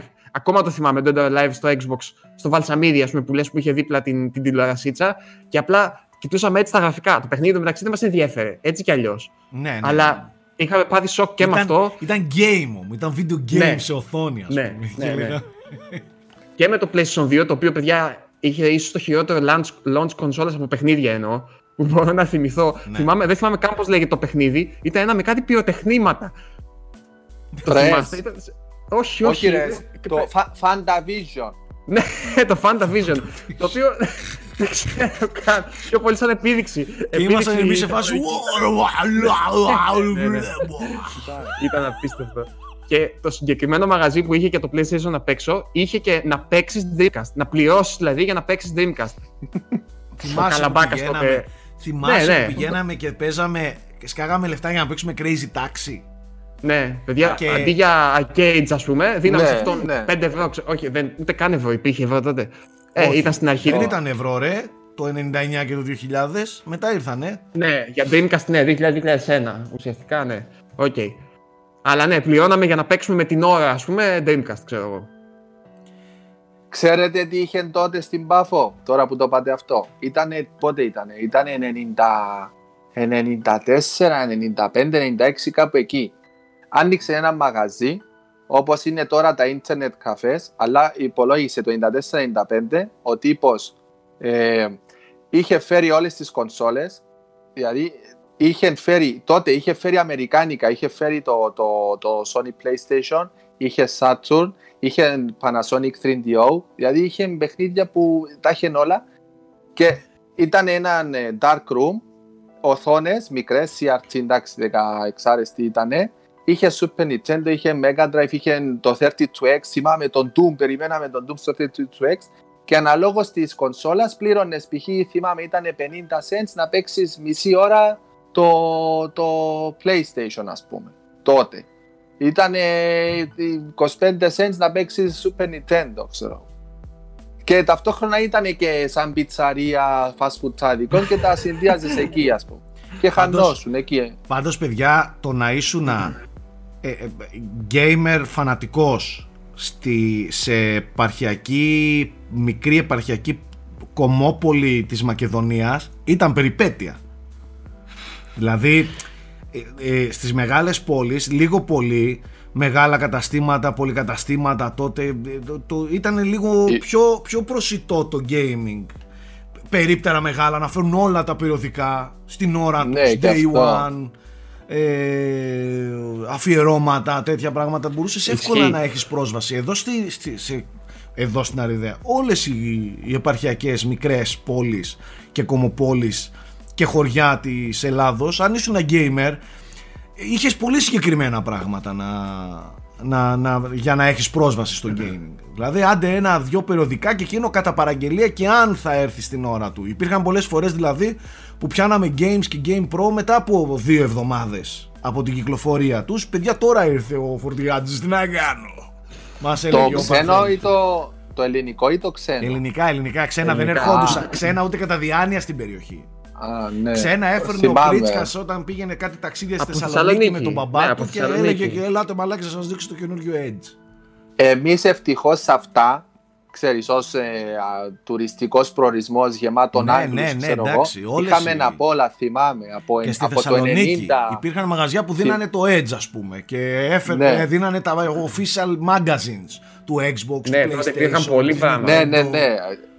Αφού έπαιρνες, τότε τον demo ήταν ολόκληρη υπόθεση. ρε. Ναι, τότε, ας ναι, πούμε, ναι, ναι. Μέχρι να μαζέψεις, μέχρι να μαζέψεις χαρτζηλίκι για, για 50 λίρες ε, παιχνίδι, 50 λίρες, ε, 100 ευρώ, ξέρω, εγώ. εντάξει, πες, και τώρα παραπονιόμαστε ότι είναι ακριβά τα 60 ευρώ παιχνίδια. Εντάξει, νέο τζέο που ήταν 200-300 λίρες. Anyway, τον demo που έπαιρνες με 10 λίρες και είχε μέσα τόσα παιχνίδια, έκανες ολόκληρο. Wow, θα περάσω μια Ισχύει. εβδομάδα, δύο εβδομάδες. Η αλήθεια είναι ότι εγώ από CD με πολλά demo είχα μάθει το Shadow of the Colossus στο PlayStation 2. Χωρίς πλάκα, δεν το ήξερα το παιχνίδι. Ισχύει. και είχα πάρει το περιοδικό του PlayStation, έβαλα το CD με τα demo και λέω τι είναι αυτό, για να δω. Και το έβαλα και μου πήσαν τα μαλλιά. Ε, Ήταν εντάξει, ωραία άλλες μαγιά εποχές. αυτό. Παιδιά, πολλά παιδιά δεν είχαν καν παιχνίδια, έπαιζαν τα demo Τα κυρίως. demos. Έτσι, Ναι. έπαιρναν κάθε Ναι. μήνα ας πούμε, το περιοδικό και έπαιζαν τα demo. Μα Γιατί, και σε εντάξει, πολλές πιτσίρικα- κουβέντες και, σε, σε- ε, ε, συζητούσαμε και λέγαμε ναι το έχω παίξει σε demo. Ναι, ναι, ναι, ναι, σε demo, ναι. Ο ναι. κόσμος που λένε, το έχω εννοούσα. παίξει σε demo, το έχω Ναι, τελειώσει. εντάξει. Ε, Επίσης, δεν, δεν παίρναμε με τη συχνότητα που παίρνουμε τότε, παιχ- τώρα παιχνίδια. Δηλαδή, εγώ θυμάμαι που υποτίθεται μας άρεσε και το κυνηγούσα πάρα πολύ και έπριζα τους γονείς μου κτλ. Έπαιρνα 10 παιχνίδια το χρόνο. Κάπου εκεί. Ναι, ήταν άντε, ρίσκο. 10, Και εμένα. 15 Μου έλεγε η μάνα μου, max. θα- Max, max τώρα σου Θα λέω έτσι. πάμε να πάρουμε παιχνίδι, διάλεξε καλά ποιο θέλεις, γιατί θα Ναι. έρθει μετά από Ναι, καιρό, ναι, ναι. έτσι. Και γι' Οπότε αυτό να το και- σκεφτείς καλά. Και παίζαμε ένα-δύο μήνες, ξέρω εγώ. Έτσι. Δεν ήταν ότι παίζαμε ένα. Σε τρεις μέρες τελειώναμε και μετά πάμε στο επόμενο. Όχι, όχι, όχι. Καμία σχέση. Δεν παίζουν, δεν παίζανε Καμία αυτά. σχέση. Και το Από παίζαμε και το εκεί- ξαναπέζαμε και το ξαναπέζαμε. Δεν παίζανε Α, αυτά από να τα εκεί- βγάλω σε ένα Σαββατοκύριακο, Όχι. ας πούμε. Δεν παίζανε. Όχι, Μα όχι. ήταν και μεγάλα τότε, δεν ήταν του Ή έτσι εξάωρου, μας φαινόντουσαν, εφτάωρου. Nike. Μπορεί και έτσι Ναι, να μας είναι και φαινόντουσαν. αυτό, ναι, εντάξει, κάποια είναι όντως ναι. μεγάλα, κάποια μπορεί και όχι. Εγώ, ας πούμε, το Ocarina of Time, που σκέψου, ε, θυμάμαι, διάβαζα ακόμα και οδηγούς, γιατί δεν υπήρχε Ιντερνετ τότε. Περίμενες το περιοδικό να έχει τον οδηγό στις τελευταίες σελίδες, μπας και βγάλεις άκρη. Και εκείνο το ναό του νερού ε, μου πήρε περίπου δύο μήνες. Δηλαδή το πήρα Ναι. Χριστούγεννα το παιχνίδι και το τερμάτισα μετά το Πάσχα. Να σου πω και Λόγω κάτι του άλλο, Warner. να βάλω και ένα, ένα διαφορετικό κομμάτι στη κουβέντα. Σκεφτείτε όμως και το εξής Γιώργο, ε, ότι πολλά παιχνίδια δεν είχαμε κανένα απολύτως πρόβλημα να τα παίζουμε καπάκι με το που τελείωναν. Ή να ξαναβάλεις, να κάνεις reload ξαναβάλεις, πίστες, να ναι. βάλεις... Ναι, ε, ναι, τέτοια. ναι, εντάξει. Τώρα τελειώνεις ένα παιχνίδι και εντάξει, μόνο αν είσαι άρρωστος με achievements και τέτοια θα ξαναβάλεις πίστες και επίπεδα και reloads και να κάνεις new Μα game plus. Σε Έχεις, ελάχιστα έχεις παιχνίδια ακόμα κάνεις new τόσα game πολλά ξανά. να παίξεις. Μα- Έχεις αυτό. ακόμα τόσα πολλά να παίξεις. Τότε είχες ένα και έπρεπε να το εξαντλήσεις Ναι, τέλος. ναι. Αυτή είναι η ευχή και η κατάρα της εποχής μας ενδεχομένως. Δηλαδή ότι έχουμε τόσα Αυτό. πολλά που ίσως να μην εκτιμάμε και αυτά που παίζουμε εν τέλει. Σίγουρα, Δηλαδή γιατί είμαστε σε φάση πάντα το επόμενο. Οκ, Κοίταξε, φέρε το επόμενο. Να βάλουμε όμως και στο, το, στην κουβέντα και το εξής. Εμείς δεν είμαστε ο μέσος όρος ε, των gamers. Ε, Υπάρχουν gamers οκ. εκεί έξω που αγοράζουν ένα παιχνίδι κάθε τρεις και τέσσερις μήνες και αναγκαστικά λιώνουν αυτό. Γι' αυτό καμιά Εννοείται. φορά γινόμαστε και λίγο πιο επιθετικοί και λίγο πιο εριστικοί προς αυτούς που παίζουν μόνο online, που θέλουν παιχνίδι να έχει και multiplayer. Γιατί ξαναλέω, εμείς δεν είμαστε ο μέσος όρος των gamers εκεί έξω. Στα χέρια μας πέφτουν Σίγουρα. πολλά περισσότερα παιχνίδια από ό,τι ε, υπάρχει στον μέσο όρο. Ε, και δεν είναι εύκολο, ε, δεν είναι δύσκολο για εμάς να έχουμε πρόσβαση σε πολλά παιχνίδια. Ακόμα και μόνο στη- στην παρέα εδώ, του- την Unboxholics παρέα, μόνο ένα share να κάνεις ε, και, έχεις, ε, και έχεις πρόσβαση παντού. Ε, Σάκη, μπορείς να δεις και το attach ratio που έχει κάθε κονσόλα. Έτσι. Δηλαδή, κατά μέσο όρο, κάθε gamer αγοράζει 6 παιχνίδια γενικά στην κονσόλα που έχει για όλη του τη ζωή. Τώρα για όλη πιστεύω τον βέβαια κύκλο το ζωής attach της κονσόλας. ratio δεν θα υφίσταται ως όρος με τη λογική ότι πλέον έχουν περάσει τα, οι συνδρομητικές υπηρεσίες και τα Ήταν δωρεάν digital. παιχνίδια ναι, και ε, αυτό. που ναι. εκεί δεν Ναι, μπορείς θέλω να να σου πω πεις- για τι για τις Ναι. αγορές. Εν πάση περιπτώσει, θυμάμαι πρόσφατα είχε βγει και το Switch ότι αναλογούν σε κάθε κάτοχο Switch 6 παιχνίδια περίπου. Ναι. Κατάλαβες. Το Switch έχει Που καλό σε αυτό attach rate, προσμετρούνται ναι. και οι digital πωλήσεις. Γι' Τώρα. αυτό, γι' αυτό λέω ρε παιδί μου ότι εντάξει, μην τα ισοπεδώνουμε όλα από τη λογική. ε, Τώρα ε, οι gamers ε, παίζουν το ένα παιχνίδι μετά το άλλο. Ε, Αυτό συμβαίνει για εμάς. Ο μέσος όρος πάλι θα αγοράσει ένα παιχνίδι και θα φάει 2-3 μήνες ένα αυτό το παιχνίδι γιατί δεν θα έχει να αγοράσει ε, άλλο. Ε, δε- δεν το πιστεύω. Τέλος πάντων, πιστεύω είναι μικρή, ή- ίσως οι μικρές ηλικίες να είναι ακόμα έτσι. Ε, εγώ πιστεύω ότι και στη εμείς σημερινή τότε εποχή μικρές μπορείς να ηλικίες βρει είτε, είτε. Ε, ναι, οκ, εντάξει, εννοώ γυμνάσιο και πάνω, ας πούμε, είτε θα έχεις κάποιο δωρεάν παιχνίδι από κάποια υπηρεσία. Αυτό είναι άλλο. Είτε θα έχει κάποια Αυτό είναι άλλο. πάνθυνα. Αυτό παιχνίδια. αρχίζουν και θολώνουν τα νερά, παιδιά. Καταρχάς βάζει ένας σε ένα Game Pass. ε, και Game έχει- Pass. Game Ναι. Pass, σωστά. Τέλος Κατάλαβες. πάντων, ναι, σίγουρα δεν είναι όπως είναι. Δεν είναι και όπως ήταν και παλιά όμως, έτσι. Δηλαδή, πιο εύκολα βρίσκεις παιχνίδια πλέον. Ε, περισσότερα δεν το παίζεις συζητάμε, σίγουρα. δεν το συζητάμε. αυτό. Πλέον ναι, είναι πολύ πιο δια... το, το install base Και της όχι μόνο κάθε στα παιχνίδια, κονσόλας. σε όλα τα πράγματα, έτσι. Ναι, σε ταινίες, ναι. μουσική, βιβλία. Είναι, μπορείς να βρεις τα πάντα πολύ εύκολα. Ναι. Ναι. Πλέον Κάποτε για να βρούμε μια ταινία ε, γυρνούσαμε από βίντεο κλαμπ σε βίντεο κλαμπ. Μήπως και έχει την έκδοση, ας πούμε, την τάδε. Για παλιές ταινίες μιλάμε τώρα, έτσι. Πλέον απλά ψάχνει στο Με τη, ίντερνετ. μία, με τη μία σε, σε ένα search και έχει. και είναι ναι, μπροστά ναι, σου. ναι. ναι, το, acce- το accessibility έχει- να εννοείται έχει προσφέρει τόση καλή άνεση και καλό δεχούμενο, αλλά ξέρεις, έχει χάσει λίγο αυτή τη, τη μαγεία. Ναι, ναι, είναι, είπαμε. Δίκοπο μαχαίρι, Ναι. τι να κάνει. Είναι, ναι. Αυτό είναι ένα θέμα που αξίζει να το πιάσουμε μια άλλη στιγμή. Γενικά το πώς η digital εποχή και τα συνδρομητικά μοντέλα ίσως και να ρίχνουν την αξία του περιεχομένου. Γιατί είναι αυτό που λες: Πάντα τερματίζει το παιχνίδι και μετά λες: Έχω όλ- άλλα τόσα να παίξω. Ή εφόσον το πήρα σε, σε ένα πακέτο μαζί με άλλα 100, δεν πειράζει, είναι και μέτριο. Κατάλαβες. Πάντως Ναι. αυτό σηκώνει, σηκώνει κουβέντα και υπάρχουν αντιπιχειρήματα. Δηλαδή θα μου πεις ότι τώρα ενδεχομένως κάποιος να εστιάζει περισσότερο στην ουσία που η ουσία είναι να παίξει το παιχνίδι να το, να το τελειώσει και να, να, να, το, να το καταπιεί ρε παιδί μου. Ενώ κάποτε πόσες φορές έχουμε και τώρα αν κάτσουμε και βάλουμε σε λίστες αγαπημένες πόσες πατάτες θα πετάξουμε θα αναφέρουμε οι οποίες ήταν αποδεδειγμένα μετριότατες εμπειρίες αλλά εμείς το ζήσαμε τις έχουμε στο μυαλό μας ως αγαπημένες γιατί βιώσαμε και όλο το τριγύρο περιτύλιγμα και όχι την ουσία του βάζω το παιχνίδι Ναι, γι' ναι, αυτό- έχεις δίκιο. και ίσως γι' αυτό ο κόσμος ήταν πολύ πιο αυστηρός τώρα Μα Κάποτε όσο δηλαδή μεγαλώνεις- έμπαινες και σε μια αυτή υποβολή, έλεγες έλα μαλάκα τώρα έδωσε 70 ευρώ, εκείνο το περιμέναμε και το άλλο. Σε επηρέαζαν λίγο συναισθηματικά και οι τριγύρω παράγοντες. Σίγουρα, σίγουρα, σίγουρα. Ενώ τώρα Σίγουρα. μπαμ κατέβηκε με τη μία το παιχνίδι μπροστά σου, θα το κρίνει στο κεφάλι. Μπαμ. Θα μου πεις, video games δεν είναι μόνο το, το να παίξω ρε παιδί μου το παιχνίδι, είναι και λίγο να βιώσεις το τριγύρο. Έτσι είναι, έτσι Ε. είναι. Και είναι και η κοινωνική διάσταση. Έτσι. Πιο σημαντικό από όλα ενδεχομένως. Ναι. Δηλαδή το να το συζητήσεις μετά, το να το κάνεις με παρέα. Ε, εγώ πάντως για να επιστρέψω στην κουβέντα σας, τις περισσότερες ώρες που έχω περάσει μπροστά από οθόνη παίζοντας, τις έχω περάσει με multiplayer, δεν τις έχω περάσει με single player. Καλά, Δηλαδή, ε, εννοείται. Θυμάμαι. Ναι. ε, ναι, με GoldenEye. δηλαδή, Εννοείς συγκεκριμένα. μόνο κοπανιά ή Ναι, ας πούμε ναι. σύνες είναι. Θυμάμαι, Δηλαδή ερχόντουσαν. ούτε Zelda, σε κράτη, ούτε το Όχι, Zelda. ποτέ δεν έπαιζα single player πολλές ώρες. Το max μου Γιατί είναι είσαι 5-6 φλόρος. ώρες. Ναι, δεν μπορώ, παιδιά. Δηλαδή, θεωρώ ότι κουράζομαι και μετά δεν το απολαμβάνω όσο θα ήθελα το παιχνίδι και σταματάω επίτηδες. Κατάλαβες; Φλα, Οπότε προτιμώ- φλα. Καλά μπος δεν σε ρουφάει. Π.χ. ας πούμε εγώ θυμάμαι το Zelda με ρούφηξε δεν κατάλαβα. Το Ούτε Zelda- πίνασα ούτε...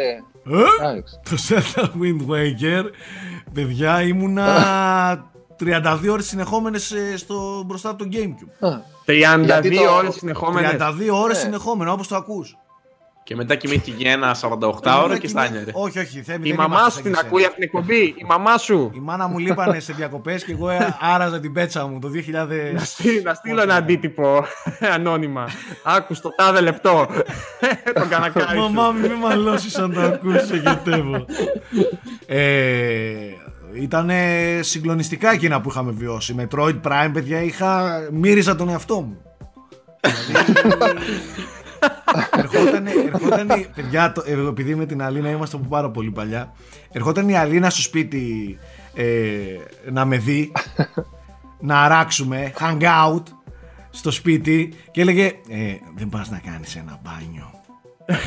Αυτό είναι. Ε, Ρε, πόσο έτσι καιρό μας έχει- πόσο Έχει γίνει καιρό το όνομα έχεις για να τους gamers, φας; να Ε, ξέρεις. Ότι πόσο- είμαστε άνθρωποι των σπηλαίων. Πόσο καιρό έχεις να φας; Λέω έφαγα κάτι κριτσίνια. Ή, ή μάλλον απαντούσα, τι; Κάτι τέτοιο. Α, Ναι, όμως αυτό είναι όντως ο ορισμός εκεί τι παντρεύεσαι. Και όντως αυτό έκανε. Ε, ναι, ναι, Ε, ναι. Εντάξει, ναι. Αφού, αφού την έβαλα να με λούζει και έπαιζα. ε, το- με, το, με το Zelda, το Wind Waker, θυμάμαι είναι από τις πιο καταγεγραμμένες συνεχόμενες ώρες, αλλά νομίζω ότι το ρεκόρ του έχει το Rome Total War. Α, τέτοια, ναι. Το Rome Total War, το οποίο δεν θα το ξεχάσω, το βιώναμε την εμπειρία μαζί με το φίλο μας, το συγχωρημένο, τον Χρήστο τον Κωτίδη, ε, και βάζαμε και μια κόντρα μεταξύ μας, ποιος θα παίξει περισσότερες ώρες. Ε, Ο οποίος ήταν μεγάλος σκυλί. ο οποίος- ήταν ο μεγάλος οποίος σκυλί. δεν σαν είχε τα παιδιά. ανταγωνισμό. Δεν είχε ανταγωνισμό. Ναι, ήταν μεγάλος σκυλί. Δεν είχε. Ο, δηλαδή πιστεύω ότι μπορούσε και εβδομάδα να κλείσει. Χωρίς ύπνο, χωρίς φαγητό, χωρίς φως, χωρί. Μόνο ρεύμα ήθελε. Μόνο ρεύμα χρειαζόταν. Ε, με το Rome Total War λοιπόν είχαμε σακατέψει πολλές ώρες. Πάρα πολλές ώρες. Αυτά για μένα είναι τα δύο top σε συνεχόμενες ώρες ε, παιχνιδιού. Zelda Wind Waker και Rome Total War. Αλλά σε Φίλε, εποχές, πρόσεξε έτσι, για να τα λέμε και αυτά. Σε εποχές που δεν είχα σχολείο, 2004, Αυτό. και καλά θα ξαναέδινα climb mine puts, πήγαινα μια ώρα σε ένα φροντιστήριο φυσική κατεύθυνσης, έκανα πως, πως α, ε, α, ήμουν αφοσιωμένος στο μάθημα και κα- κατά βάθος είχα το Game Boy Advance, το SP, το μικρό, το όχι το SP, το mini και έπαιζα Το Micro. το Micro, Το μπράβο, Micro, και έπαιζα, το Micro. και έπαιζα το, το Fusion, το Metroid. Metroid Fusion. Το Metroid Fusion και το Zero Mission. Zero Mission. Ναι, ε, και μετά ξανά πίσω στο, στον υπολογιστή για κάψιμο ας πούμε. Ε, γονείς έλειπαν π.χ. κάτι καλοκαίρια, διακοπές και τα λοιπά. Ο Αλέκος μου άδειαζε τη γωνιά γιατί είχε βρει μια τε- τεράστια αγάπη στην κατασκήνωση και έλειπε για 2, 3, 4 εβδομάδες συνεχόμενα. Ε, τώρα ε, δεν είχαμε στο κεφάλι μας ευθύνες, δεν είχαμε δουλειές, δεν είχαμε παιδιά, δεν είχαμε τέτοιες σκοτούρες. Ήμασταν και- εγκεφαλικά νεκροί σκου- σνούπι, πες το. Και, και πολύ σημαντικό, δεν είχαμε social media έτσι. Δεν ούτε είχαμε. κινητά, ούτε Δεν, τέτοιο. ω, Δεν- δεν ναι, υπήρχε. ναι, δεν υπήρχε. Σκοτώναμε το χρόνο μας έτσι. Δεν Σκοτώναμε υπήρχε. το χρόνο μας. Σκοτώναμε. Δεν Ε, υπήρχε. ε, Δεν υπήρχε ούτε ασχολούμασταν- YouTube ούτε τίποτα. Είχες μόνο τίποτα. την κονσόλα σου και τον υπολογιστή σου, ο οποίος δεν είχε ίντερνετ να μπεις Ε, να. υπήρχε να η δεις. τηλεόραση ή αδιάφορη. Εντάξει. Οκ, εντάξει ρε παιδί μου. Θα, τηλεόραση τα βλέπεις ξέρω εγώ το απόγευμα λίγο με όταν έβαζε στη μάνα σου να σου κάνει φέτα με μαρμελάδα και έπαιζε εκεί ο τροχός της τύχης. Τέτοια πράγματα. Αλλά για, για σχολεία μόνο το gaming και φυσικά το έξω. Έτσι, να, μην- να τα λέμε και αυτά. Ήμασταν, Ναι. Είμαστε και η γενιά που βίωσε και πολύ τον, την, την ερντίλα του, του gaming και όλο αυτό. Αλλά σακατεύαμε καθημερινά τα πόδια μας έξω. Στις μπάλες, στα Γόνατα, μπάσκετ, ναι. στα κρυφτό, στα κυνηγητά και και και. Δηλαδή και στις σούζες και στα ποδήλατα. Το, δυστυχώς αυτό δεν ισχύει. Φέτος βέβαια είναι άλλη κουβέντα αυτή που πάμε τώρα να πιάσουμε. Ίσως την κάνουμε κάποια άλλη στιγμή. Ο Θέμης δεν μας έχει πει τα δικά του Ναι. καψίματα. Φίλε, τα εγώ οποία σου εντάξει είπα- υποχρεωτικά Εγώ, θα είναι κοίτα, λίγο δεν- διαφορετικά γιατί έχουμε και ένα χάσμα στη, στα χρόνια. Θα σου πω, καψίματα δεν κολώνω να ρίξω και τώρα. Π.χ. είχα πολύ πρόσφατα με το Race 2, είχα παίξει 12 ώρες μέσα σε μία μέρα γιατί ήταν να βγάλω το και άλλες δουλειές. Δηλαδή δεν είναι τίποτα να φύγουν οι 12 ωρίτσε. Δεν Εντάξει. πιάνεται όμως αυτό. Ένα που έχεις κάνει από δική σου επιθυμία και Αλλά- όρεξη. Κοίταξε, πο- στα multiplayer είναι τα μεγαλύτερα τα καψίματα όταν σε τραβάει και η παρέα. Και δυστυχώς ευτυχώς το, το μεγαλύτερο λιώσιμο το είχα ρίξει με την Dota. Ε, Μμμ. Και έπαιζε ρόλο το ότι είχα και πολλές παρέες τότε που έπαιζαν όλες Dota. Οπότε τι έκανα. Ξυπνούσα το πρωί, έμπαινα με τον ξάδερφό μου μέχρι το μεσημέρι, όλα όλα μπροστά στο γραφείο έτσι. Έφερνε η μάνα μου το πιάτο, το άφηνε μπροστά στο γραφείο, έτρωγα, τα ξανά έπαιρνε. Εγώ δεν σηκωνόμουν από την καρέκλα. Μπισκοτάκι Οπότε μεγάλο. άκου να δεις. Μπισκοτάκια, χυμούς, όλα εννοείται. Ε, ξεκινούσα το πρωί, έπαιζα με τον Αυτή η Ελληνίδα ξάδερφο. μά- μάνα Ναι, μαλάκα. έχει, άγαλμα, έχει μαλάκα. καταστρέψει, έχει καταστρέψει Έχει ανθρώπους. καταστρέψει ανθρώπους, μαλάκα. Έφτανε το μεσημέρι που θα έκλεινε ο ξάδερφος. Εν τω μεταξύ. αυστηρή. Κόπηκες, Η θεία μου ήταν κόπηκες, λίγο- ξαναπες το, εν τω μεταξύ. Λέω, η θεία μου ήταν λίγο πιο αυστηρή με τα ξαδέρφια, οπότε το πρωί έπαιζα. Τα οποία ήταν αδέρφια, έτσι. Μμμ. Έπαιζα το πρωί με το ένα ξάδερφο, το μεσημέρι ήταν η σειρά και ο χρόνος του άλλου του, ξα... του ξάδερφου, οπότε συνέχιζα με αυτό. Το απόγευμα έμπαινε ο Στρατούλης, ο Κούλης, ε, όλα αυτά τα, τζο- ο Στάρκ, όλα αυτά τα τζογλάνια που παίζαμε τότε. Συνέχιζα μέχρι το βράδυ, Και ο 2-3 έπαιζα Αλέκος. με αυτούς. Και με τον Αλέκο πολλές φορές. Ε, μετά θα έκλειναν όλοι αυτοί. θα έμπαινα με κάτι Ρουμάνου. Εγώ θα συνέχιζα. Το πρωί ξύπναγε ο ξάδερφό μου, πάλι μέσα εγώ έπαιζα Dota. Κάπως έτσι, σε ένα καλοκαίρι είχαμε γράψει κάπου χίλιες ώρες στην Dota. Σε ένα καλοκαίρι, έτσι, στην Dota 2. Χίλιες ώρες. Εντάξει, είναι ασύλληπτο νούμερο. Ε, Χίλιες ώρες. αυτό ήταν γερό καψιματάκι, αλλά εννοείται και με όλα τα άλλα τα multiplayer. Όταν θα λιώσω κάποιο multiplayer θα του αλλάξω τα φώτα. Ναι, Γιώργο. ναι. Και το Halo 5 όταν είχε βγει, όλη μέρα έπαιζα π.χ. Γιώργο, θες να σου πω τι νούμερο έχει γράψει ο Αλέκος στο WoW; Καλά, Όχι, ας όχι. μην μιλήσουμε Α, για τα εντάξει, καψίματα ναι. του Αλέκου. Ο Περίμενε, Αλέκος περίμενε. είναι Θες να σου βασιλιάς. πω- Θες να σου πω Τα πόσο καψίματα γράφει του το, WoW το ήταν προφίλ πολύ του, το άσχημα. προφίλ του, ξέρεις πόσο Οχ. γράφει; Φοβάμαι, για πες. 7,5 Εν- χιλιάδες. 1,5 χρόνο. Ε, α, σε έτσι, ναι. Έχει χάσει 1,5 χρόνο από τη ζωή Μπροστά του. στο δηλαδή, PC παίζοντας- για WoW. Κάνε Πρόσεχε, λίγο μιλάμε εικόνα. για ώρα που παίζεις. Όχι Για ώρα ένα που μισή χρόνο παίζεις, ότι όχι έπαιζες. 9,5 Ναι. χρόνο, έπαι- 1,5 χρόνο έπαιζες. Προφανώς, Ναι, ναι, ναι, παιδιά, ναι, κατάλαβα. ναι, ναι. Προφανώς. Ναι, ναι, ναι. 1,5 χρόνο Πόσο- in-game Κάτσε παιχνιδιού. να το κάνω στο calculator. Να δούμε Κάντα λίγο. να δω. Περίμενε. 24 ώρες επί 365 Ε, βάλε 365. μας κάνει 8.760 ώρες. Έτσι. Ε, κάτω δια το δύο και χρόνο. πρόσθεσέ το μετά. Ναι. Ε, Ω, λίγα, ε, μιλάμε, όχι. μιλάμε για περίπου 12.500 ώρες. Ναι, Α, γύρω- 12. γύρω στις 13.000 ώρες. 13.000 ώρες. Τι 13.000 ώρες, ρε Καλό. παιδιά. Και έχω, έχω 400 ώρες στο, στο PUBG και λέω το έχω λιώσει, ας πούμε. Κατάλαβες τώρα γιατί άτομο μιλάμε. Εντάξει, φυσιολογικό είναι Για αυτό που λες, το άλλο ναι, δεν είναι για, φυσιολογικό. για άτομο το οποίο όμως δεν θα το ξεχάσω πήγαινα και του δίνα κριτσίνια για να ζήσει. Τον Να- κρατούσαμε με ορούς να στη μην- ζωή. αφού ερχόμουν από τη σχολή, όταν μέναμε τότε μαζί, ερχόμουν από τη σχολή και ήταν μέσα και λέω τώρα θα μυρίσω ψόφιο. θα, είναι- θα έχει πεθάνει μπροστά από τον υπολογιστή και θα μπω, θα ανοίξω τη- την πόρτα και θα μυρίζει, θα μυρίζει νεκρός.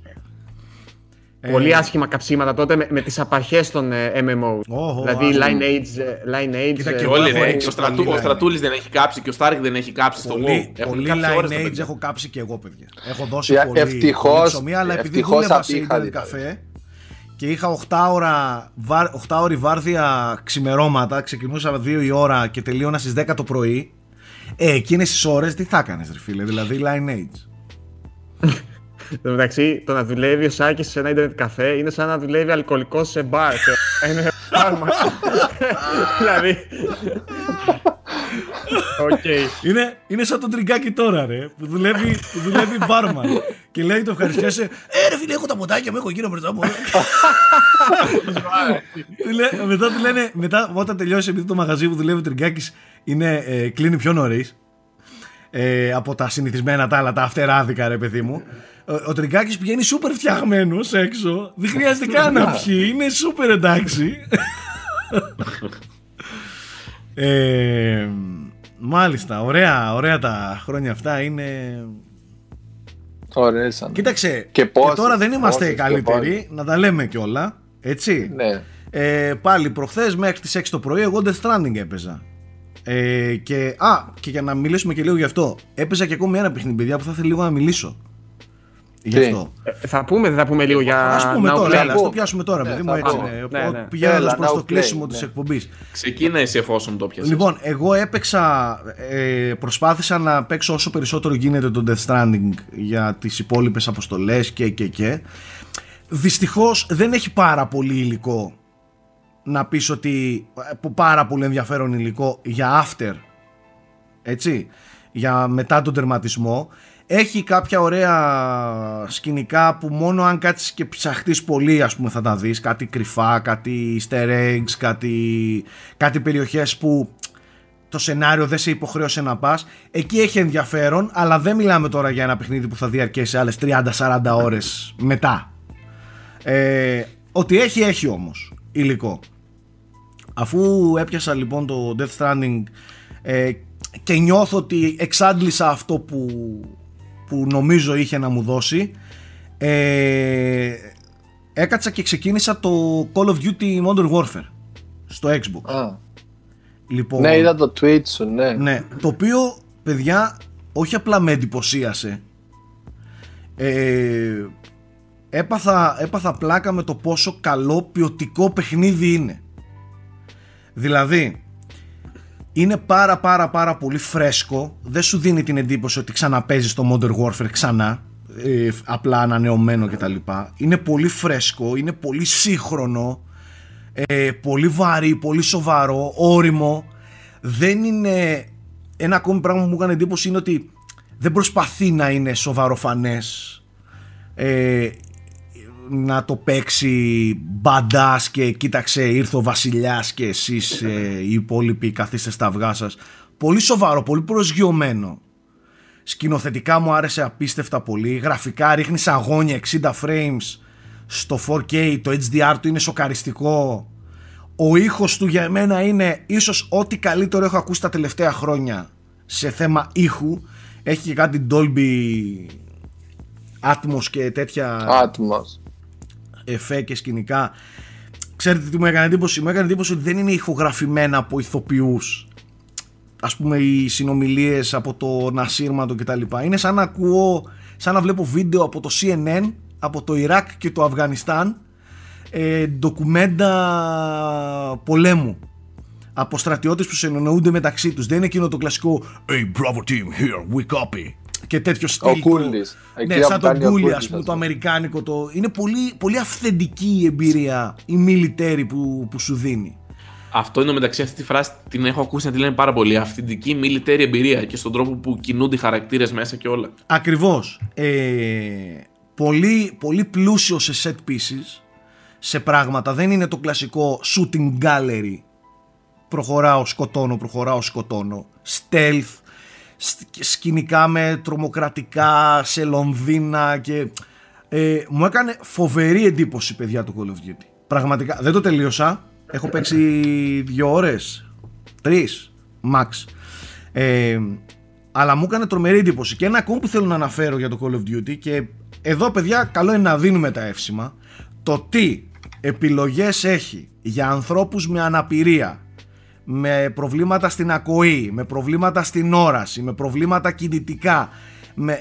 Δεν έχω δει τέτοιο τόσο πλήρες ε, περιεχόμενο όσον αφορά για το accessibility του πράγματος.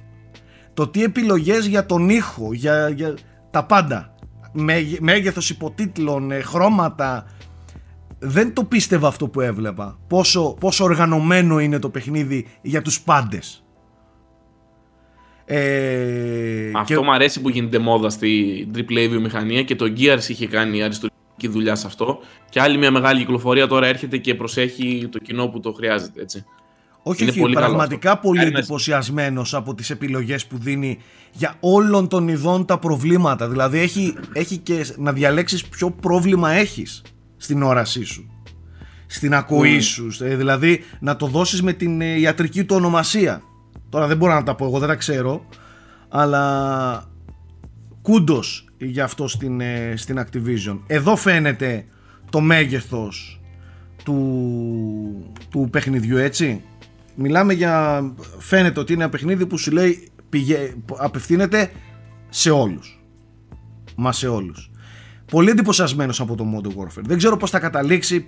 Δεν ασχολήθηκα καθόλου με το multiplayer και δεν ξέρω αν έχω χρόνο να το κάνω. Αν και μου αρέσουν πολύ τα multiplayer των παλιών Call of Duty, Modern Warfare, το Call of Duty 4, το campaign του μου αρέσει πάρα πάρα πολύ. Γενικά πολύ στιβαρό, πολύ καλή κυκλοφορία ρε φίλε.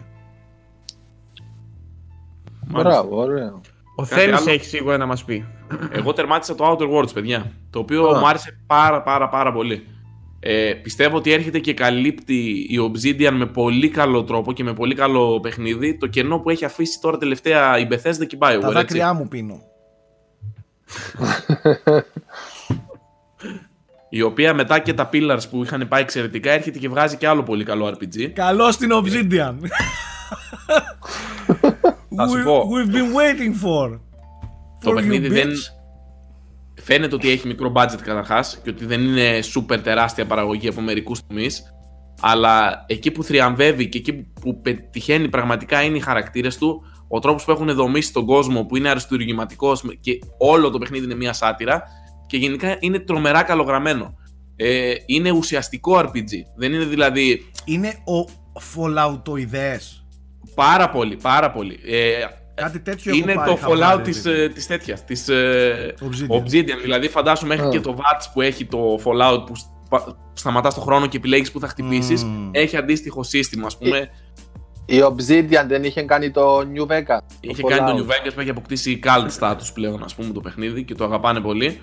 Ε, αυτό που μου άρεσε εμένα πάρα πολύ είναι τρομερά καλογραμμένοι διάλογοι. Θα τηρίζει τρομερά. α, Το, το, η βασική του θεματολογία είναι ότι έχουν κάνει οι άνθρωποι ε, μια απικία σε ένα άλλο ηλιακό σύστημα, ε, την οποία δεν την έχει κάνει η ανθρωπότητα κατά κάποιο τρόπο. Οι εταιρείες έχουν φτάσει σε τεράστιο σημείο και πλέον α, τους ανήκουν ολόκληροι πλανήτες και όλο το, το παιχνίδι σατυρίζει την ε, corporate κουλτούρα. Δηλαδή ε, όλοι πρέπει να υπακούνε στις εταιρείες. Ε, ο CEO τάδε. Η ζωή κάποιου κρίνεται από το τι πόρισμα θα βγάλει η εταιρεία και τι performance review θα του κάνει.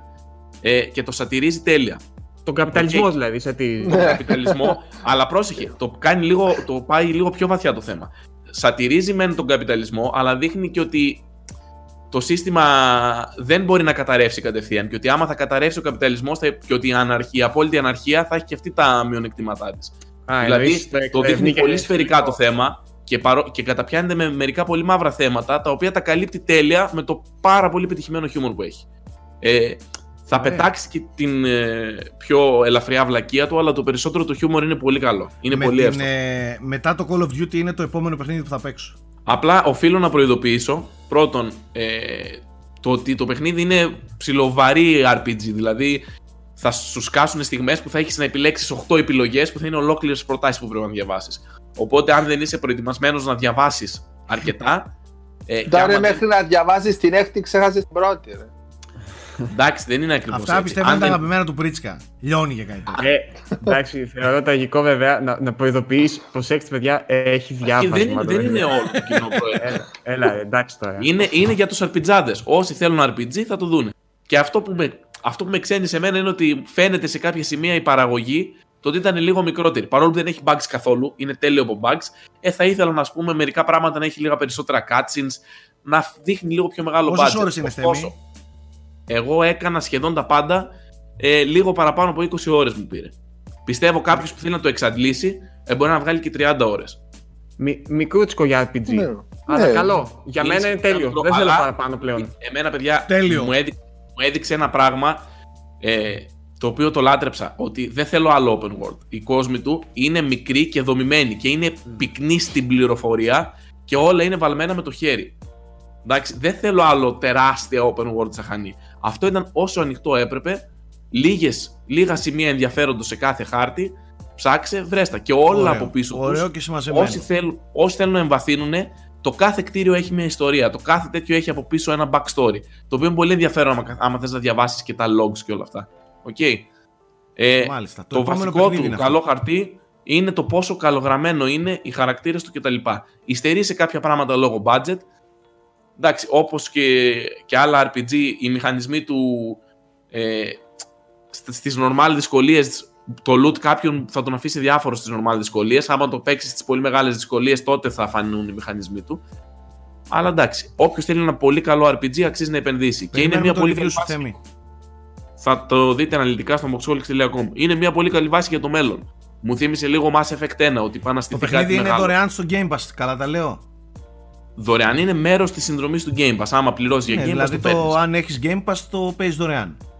Ναι, ή στις άλλες πλατφόρμες το αγοράζεις. Έχει ανακοινωθεί και για Switch. Είμαι σίγουρος γι' αυτό. Έχει ανακοινωθεί και για Switch. θα Απλά δεν φύγει. ξέρουμε ακόμα η ημερομηνία. Νομίζω ότι έχουν πει ότι θα είναι σε αυτό το οικονομικό έτος, δηλαδή μέχρι το 2020, ενδε- ε, το Μάρτιο του 2020 ενδεχομένως να βγει. Πριν, πριν μιλήσετε οι άλλοι δύο για τις gaming εμπειρίες, θέλω να σας πω και εγώ μια gaming εμπειρία που είχα τελευταία. Ε, η- βασικά για μια gaming εμπειρία που δεν είχα. Τι εννοείς; Πήρα κι εγώ καημένος. Το, Α, το Red Dead. το, Red Dead, Α, ναι. το Red Dead στο Για PC. πες. Μου έστειλε η CD Media τον κωδικό του για το PC να το δω, να το δοκιμάσω. Ε, Πες λίγο τι PC έχεις πρώτα. Ναι, αυτό θα αν έλεγα. δεν ξέρουν τα αυτό θα παιδιά, έλεγα. Ναι. αυτό θα έλεγα. Έχω ένα PC το οποίο ρε παιδί μου είναι. Το έχουν δει τα παιδιά. Το, το μέδουσα, παιδιά, με 280 Ti διπλή SLI, με επεξεργαστή ε, Threadripper τούμπανο, 64 GB RAM και τέτοια πράγματα. Είναι λίγο NASA το PC. Ε, είναι λίγο NASA το PC. παιδιά, βάζω παιχνίδι, πολύ μεγάλο download, κομπλέ, εντάξει, μια χαρά. Πάω να το τρέξω, με το που πάει να τρέξει γραφικά, crash. Ε, ρε. Ξαναπάω να το τρέξω, crash. Κάνω restart, κάνω updates, κάνω από εδώ, κάνω από εκεί. Την επόμενη μέρα περιμένω, έχει ένα update 3 GB ε, ε, τη, η Rockstar από το launcher. Δεν σου αφήνει να το παίξεις από το shortcut, πρέπει να ανοίξεις τον launcher για να παίξεις. Κάτι τέτοιες μαλακίες, ας πούμε, παιδικά. Για τέτοια εταιρεία δηλαδή αυτά είναι αστεία. Και ιδίως από τη στιγμή που έρχεται ένα χρόνο μετά, ε. Ναι, δεν ήταν ε, ταυτόχρονο launch να πεις εντάξει, λίγο ζορίστηκαν και τα λοιπά και τέτοια. Προετοιμασμένοι έπρεπε να ήταν. Ναι. Ε, και τέλος πάντων, με αυτά και με αυτά, παιδιά, το παιχνίδι δεν το έχω παίξει ακόμη. Καθόλου. Α. Δεν έχει τρέξει ούτε Αυτά ένα είναι τα δευτερόλεπτο κακά στο του PC PC. μου. Ε, δεν τρέχει στο PC μου. Μάλλον δεν έχω ικανό PC για να τρέξει το, το Red Dead. Δεν το γουστάρει, ρε παιδί μου, το PC μου. Εμένα. δεν το θέλει. Δεν, δεν ψήνεται να τρέξει το Red Dead στο δικό μου το PC. Τι να κάνουμε τώρα; Αν ήμουν εγώ άνθρωπος που δεν είχα παίξει το Red Dead, δεν είχα κονσόλες Ε, και έχω κάνει και την επενδυσάρα και είμαι πολύ γαμάτος να έχω PC τόσο ακριβό και τόσο τούμπανο. Και λέω ναι ρε φίλε, επιτέλους βγαίνει και για εμάς το Red Dead γαμότο, για τους PC gamers και βγαίνει το Red Dead και δεν παίζει στο, σε αυτό το PC. Και βλέπω στο Twitter κάτι παιδιά με, με 20 φορές πιο φτηνά PC να τα παίζουν και εκείνοι με προβλήματα. Λέω Και να εκείνοι τρέχει. όλοι με προβλήματα. Όλοι έχουν προβλήματα στο PC. Ελάχιστοι είναι αυτοί που δεν αντιμετωπίζουν προβλήματα. Ε, Πώς τα ένιωθα εγώ, ας πούμε. το Πόσο βλάκα τα ένιωθα. Και μετά λένε, μετά λένε, και αυτό να τα ακούτε, και αυτό σας, λέ, σας το λέει άνθρωπος ο οποίος υπήρξε και είναι ακόμη σε πολύ μεγάλο βαθμό PC Master Race. Δεν μιλάει Ναι. τώρα ένας console peasant και τα λοιπά. Εγώ έχω λιώσει. έχω, Μ' αρέσει η ορολογία αυτή. Να πιέσει λίγο, Ναι. να πιέσει λίγο, σε παρακαλώ. εγώ έχω λιώσει, έχω δώσει την ψυχή μου στα gaming PCs και το ξέρετε. Ε, Εγώ είμαι μεγάλος χωριάτης πάντως. Εδώ, μεγάλος μπουτζόβλαχος. ναι, εσύ Εγώ είσαι, κι αν εσύ είσαι, είμαι. εσύ είσαι πίσω, να είστε, είστε τελευταίοι λέρε, φτωχές. Φτωχοί Θα σου πω άνθρωποι μετά με και για την μένα. κονσόλα τους, εντάξει. Console, Δεν μιλάμε τώρα τρέχουμε για απ' τέτοιους όλα. Φτώχεις Master καταραμένες. Race. Λοιπόν, Παιδιά, θα σας πω.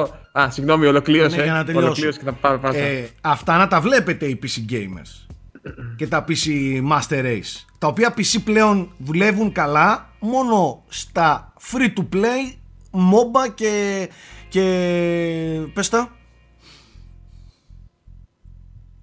Στα Battle Royale. Battle Royale παιχνίδια Battle Royale. Σάκη είναι αυτό που έλεγα πριν. Ότι είδες ότι τα μεγάλα παιχνίδια πλέον πρέπει να περιμένεις 8 Ναι, patch τα, για να τα τα παίξεις. PC, τα PC Κατάλαβες. πλέον παιδιά Και ό,τι- σου είπα μιλώντας από την PC πλευρά. ε, ναι. Και δεν μιλάω μόνο για το PC. Γενικά. Δηλαδή, Πε- πε- βγαίνει εντάξει. μεγάλο παιχνίδι και είναι στη μέση. Τα, τα Ε, indies και ε. αυτά όλα δουλεύουν τέλεια. Οι μεγάλες παραγωγές δεν ξέρω τι παθαίνουν στα PC. Και με προβλήματα από εδώ, προβλήματα από εκεί, patches, ε, glitches, ε, εκείνο, το άλλο. Ε, άντε γαμηθείτε στην τελική ρε. Θα το παίξεις με 1080p ανάλυση στο, στην κονσόλα, θα τελειώνεις. Να το Γιατί παίξεις, ε. προσέξτε, είναι σημαντικότερο να το παίξεις από ότι να μην το παίξεις καθόλου το παιχνίδι. Υπάρχει μια πολύ δια- μεγάλη διαφορά εκεί. Ε, ναι. Ο κάτω- Τώρα π.χ. εσύ, εσύ περίμενες για να το παίξεις στα, στα 60 frames Ρε, και το παίζεις εγώ στο, δεν μη- ήθελα, στο εγώ ήθελα 0. να δω το ray tracing, ήθελα να δω το. Εγώ δεν είχα Και σκοπό να το αυτά. ξαναπαίξω, ρε. Το παιχνίδι, κανονικά. Οκ. Αλλά τι να κάνω; Δεν παίζει το παιχνίδι. Περιμένω να, να παίξει κάποια στιγμή. Και ευτυχώς δεν το αγόρασα. Ευτυχώς μου δόθηκε κωδικός για να το δοκιμάσω από την εταιρεία. Ε, Εντάξει, θα φτιάξει, σίγουρα θα Εννοείται φτιάξει. θα Απλά είναι φτιάξει. όλοι αυτοί. Εννοείται ο θα φτιάξει Σαματάς Nike, αλλά και όλα θέλεις να αυτά σου πω τα- λίγο κάτι. Η Μιλάμε για τη ταλαιπωρία, η Rockstar, δυσανασχέτιση, η Μιλάμε για ξενέρα. τη Rockstar, η οποία Rockstar, αδερφούλη, έχει δει πόσο μεγάλο κέρδος και δύναμη έχει το PC από το GTA 5. Έχει φάει ήδη τα μούτρα της με ένα GTA 4 στο PC launch που ήταν δράμα επίσης. Ξέρει τι γίνεται με το, με το gaming, με το PC gaming λόγω του GTA 5 το οποίο είναι από τα top αυτή τη στιγμή σε streamers, Twitch, YouTube, ε, παντού. Συνεχίζει και κρατιέται δίπλα σε MOBA και Battle Royale στο GTA 5. Το, Ε, και το μου οποίο κάνει- μάθαμε Ναι, ότι έχει πουλήσει 115 εκατομμύρια έτσι πλέον. ακριβώς. Ε, έχει φτάσει σε 115. Και κυκλοφορεί στο Red Dead ένα χρόνο μετά έτσι σούπερ σπασμένο. Με τέτοια χοντρά προβλήματα. Και είσαι η Rockstar. Είσαι η Take Two. Δεν, Για μένα δεν Είσαι έχει σημασία γίγαντας. ποια είναι. Όχι, όχι, Όταν έχει. πουλάς ένα προϊόν με χρήματα, πρέπει να δουλεύει. Θέλει, Τέλος. Όποιος εντάξει, και να είσαι. αυτά, αυτά είναι λίγο τσεκεβάρα. Αν είσαι μικρή Δεν είναι εταιρεία, τσεκεβάρα. δικαιούσε να έχεις προβλήματα. Δικαιούσαι Κανείς δεν να έχεις δικαιούται. προβλήματα. Πουλάς ένα προϊόν. Πρέπει Ναι. να δουλεύει. Καταλαβαίνεις τώρα τι λέω. Ε, τώρα μια εταιρεία χωρίς εμπειρία, χωρίς Αλλά budget, ναι, χωρίς αυτέ τέτοιο, οκ. αυτές δεν έχουν καμία άφεση αμαρτιών. Καμία, απολύτως. Δηλαδή η Rockstar, την οποία σε, σε άλλους τομείς την λατρεύω σαν εταιρεία, σε αυτά είναι για φάπες, ρε φίλε. Και στην τελική ξέρεις, βρε, βρε μαλακισμένοι, ξέρεις ότι το περιμένουν σαν τρελοί. Είναι το πρώτο Red Dead σε PC, είναι το, το περιμένει ο, ο, ο PC κόσμος, το περιμένει σαν ηλίθιο στο Red Dead για πρώτη φορά. Ε, ε μην τα σκατώνεις έτσι. Έχεις φάει τρελό κράξιμο γιατί δεν το έφερνες τόσο καιρό και γιατί το άργησες και και και και το φέρνεις έτσι. Έλα να σε χειροκροτήσουμε. Μπράβο. Τι να σου πω. Τέλος πάντων. Αυτά με το, με το Red Dead. Ε, και ένα τελευταίο που θα ήθελα έτσι να αναφέρω και κλείνω εγώ είναι ότι παιδιά έχω λιώσει στο Just Dance. Το 19. Αυτό δεν Το περίμενα 20. να τα ακούσω. Ωραίο. Μου Το αρέσει. 20. Στο Wii. Όχι, όχι. Όχι. όχι στο- Ε, δεν είσαι Just hardcore. Dance ε, 2020 ε, το οποίο θα, θα ήθελα πάρα πολύ να το δείξω να, να δείξω σε βίντεο τις ικανότητές μου τις χορευτικές Κάνε βίντεο review. δεν μπορώ να το Εγώ δεν μπορώ απαιτώ το να δείξω ανεβάσει γιατί- review στο site. γιατί υπάρχουν Εγώ, εγώ περιμένω ακόμα και Ring Fit Adventure να δω Αυτό, review. Βίντεο αυτό. review. Καλά, παιδιά. Να δω να σε υδρώνουν αυτά- τα κορμιά. Σε αυτά είμαι πάρα πολύ καλός. Τώρα μιλάμε. αν με Ε. δείτε να χορεύω Britney Spears θα πάθετε πλάκα. Μην γελάτε. Ε, ε, συγγνώμη που σε διακόπτω. Θέλω να ξέρετε ότι εδώ γίνεται κατακλυσμός. Αν με Ναι. χάσετε, δηλαδή, είναι επειδή γίνει διακοπή ρεύματος. Α, και εδώ έτσι. Ξέρετε, βάζει- δεν, δεν έχουμε και το, ναι, και το ναι. καλύτερο Ναι, ναι, εδώ τώρα, στην τώρα Κρήτη. θα το κλείσω Επίσης, έτσι κι αλλιώς. ε, Θέμη, πίσω έχει κλείσει το ένα φως, νομίζω. Πίσω σου έχει κλείσει το φως που είχες. Δεν έκλεισε το φως. Απλά έχουμε ξεκινήσει μεσημέρι και φτάσαμε βράδυ, παιδιά. Α, α, δεκτό, δεκτό. Α. Απίστευτο. Απίστευτο, Οκ, απίστευτο. Ναι. Και εμένα έτσι ακριβώς ξεκίνησαν τα πράγματα. Τέλος πάντων, ε, το Just Dance έχει εντωμεταξύ ένα σύστημα που αν είσαι YouTuber, streamer κτλ. πρέπει μπορείς να, να πάρεις άδεια με η Ubisoft σου δίνει κάτι ε, δικαιολογητικά σε περίπτωση που φας copyright κτλ. Εγώ θα ήθελα να σας πω την αλήθεια να κάνω ένα βίντεο με τον Αλέκο ή κανένα πατσίδι και τέτοια να χορεύουμε Just Dance αλλά λίγο ζώρικο Αλέκτε με τα, Just με τα- Dance. ναι, λίγο ζώρικο με τα copyright θα δούμε τέλος πάντων Κάνε ένα Alec the Fit. το οποίο, το οποίο Just Dance έχει φανατικό κοινό Α, καλά. φανατικό Καλά κοινό και πρόσεξε πρόσεξε όχι κοριτσάκια μικρά Όχι, ε. σε μικρή ηλικία ούτε από αγοράκια μικρά μεγάλοι άνθρωποι κάνει. παίζουν Just Dance φανατικά Ε, να ξέρετε δεν λέω τίποτα Και, άλλο παιδιά, Ξέρεις αυτό, τι αερόβια γυμναστική είναι; Πέρα από αυτό και για τη μουσική έχουν. εγώ το συνειδητοποίησα και μαζί βασικά σε όλες τις εκθέσεις που πάμε. Έχουν σοβαρό κομμάτι της Ubisoft τα Just Dance. έτσι Και δεν τυχαίο ότι έχουν σταθερή παρουσία σε, όλα, σε όλες τις press και conference εντάξει της από ό,τι, E3. από ό,τι ξέρω δεν, είναι- δεν μπορώ να το ξέρω ότι είναι καλά παιχνίδια δηλαδή Στο, αυτό στο ναι, τομέα αυτό τους είναι που πολύ κάνουν, καλά. ναι. ε, Για στον τομέα πάρτι τους. και τέτοιο δεν υπάρχει το Just Dance. Ναι, ναι. ωραία Το που κάνουν, Ε, ναι. Για πάμε λίγο για να κλείσουμε. Ε, ε, ε, Γιώργο, εσύ ε, τελείωσες control. Ναι, ε, εγώ τελείωσα το control, Τρεις εντάξει, μήνες θα μετά. ξαναπώ Μπράβο, κάτι. ρε, Γιώργο, ευχαριστούμε. Να είσαι Ναι, καλά, το φίλε. τελείωσα. Μπράβο, μπράβο, μπράβο, Ναι. Γιώργο. Και παίζω, παίζω Disco Elysium τώρα, το Α, οποίο πες παιδιά. λίγο γι' Αν... αυτό, ρε. Άντε control έχουμε πει Ναι. ένα εκατομμύριο πράγματα. Πες λίγο γι' αυτό. Λοιπόν, δεν μπορώ να πω πάρα πολλά. Έχω παίξει γύρω στις 4-5 ώρες, όχι παραπάνω. Ναι. Αλλά μπορώ να πω σίγουρα ότι αν είστε από αυτούς που ο Θέμης είπε έχει 8 προτάσεις. Προσέξτε, έχει 8 προτάσεις. ναι, μην το παίξετε ποτέ, παιδιά. Όλο το παιχνίδι βασίζεται στο, στο text, δηλαδή σε κείμενο. Είναι πολύ, πολύ καλογραμμένο. Έχει φανταστικό χιούμορ μέχρι τώρα που έχω παίξει. Δηλαδή, πιο πολύ αυτό μου έχει κάνει εντύπωση το πόσο ωραίο χιούμορ έχει. Είναι τορμεντοειδές, Ε, έτσι. Τελείως. Τελείως. Είναι σκέψου τι να πω. Dungeons and Dragons, φάση RPG. Διαλόγους, αλλά είναι εκεί, πολύ ωραία ναι. δοσμένο. Έχει ένα πολύ ωραίο κόσμο. Σε μια, από ό,τι έχω καταλάβει έτσι, γιατί είναι λίγα πράγματα. Κλασικά ξεκινάς με αμνησία, δεν θυμάσαι τι έχει γίνει. Είσαι ένας detective που εξε- ερευνά ένα φόνο ουσιαστικά. Και μετά είναι σε ένα εναλλακτικό, μια εναλλακτική Ευρώπη που Δυστοπική. έχει στοιχεία. Ναι, δε- δεν έχω καταλάβει ακριβώς. Μοιάζει με 20ο αιώνα, αλλά είναι λίγο εναλλακτική, ρε παιδί μου, σαν εναλλακτική ιστορία. Έχει πολύ ωραία, να πω έτσι, κοινωνικοπολιτική σάτυρα με όλα τα κοινωνικά συστήματα του 20ου αιώνα, δηλαδή κομμουνισμό, καπιτα- καπιταλισμό κτλ. τα κατακεραυνώνει όλα, αλλά με πολύ ωραίο χιούμορ. Μμμ. Ε, έτσι όπως μου περιέγραφε ο Θέμης στο Outer Worlds, πιστεύω ότι μοιάζουν κάπως σε αυτά που θέλουν να κάνουν, αν και έχω την εντύπωση ότι το Disco Elysium είναι λίγο πιο ξέφρενο. Δηλαδή, Το Είναι λίγο πιο Outer Worlds γιάσιμο. Είναι πιο, πιο γειωμένο, να ξέρεις. ναι, ναι. Ε, ε, εννοείται παίζει ένα μεθύστακα, ο οποίος δεν θυμάται τίποτα. Και εντάξει, παιδιά, ξαναλέω, αν σας αρέσουν οι διάλογοι και το κείμενο, γιατί ακόμα και οι περιγραφές γίνονται με κείμενο.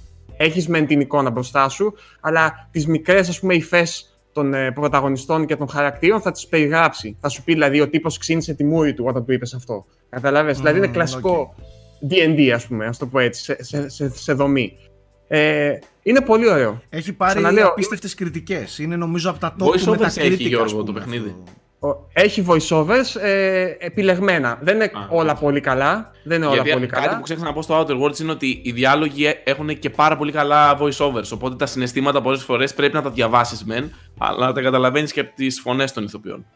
Καλό. Ε, κοίτα, για μένα είναι καλό που δεν έχεις όλα voiceovers. Γιατί σε κάποια που έχει, πολύ ζημιά κάνουν παρά Ναι, ναι, συμφωνώ βοηθάνε. απόλυτα. Κατάλαβες, δηλαδή, ένα κακό voiceover πιστεύω είναι χειρότερο από σκέτο κείμενο. Σκεφτείτε τώρα τα Ευτυχώς το Zelda Outer Worlds είναι να όλα ξανάρθουν καλά. με voiceovers.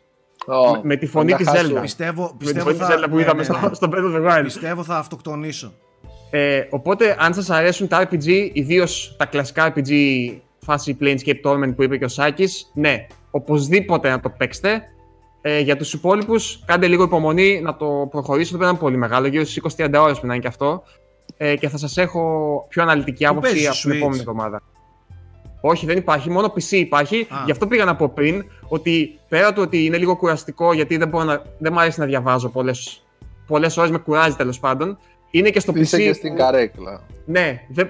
είμαι ήδη τόσες ώρες που μπορεί να ασχολούμαι με άλλα πράγματα στο PC. Δεν θέλω και να κάθομαι να παίζω στο PC, οπότε το πάω λίγο πιο αργά από το φυσιολογικό. Μάλιστα. Οπότε σιγά σιγά θα το παίξω.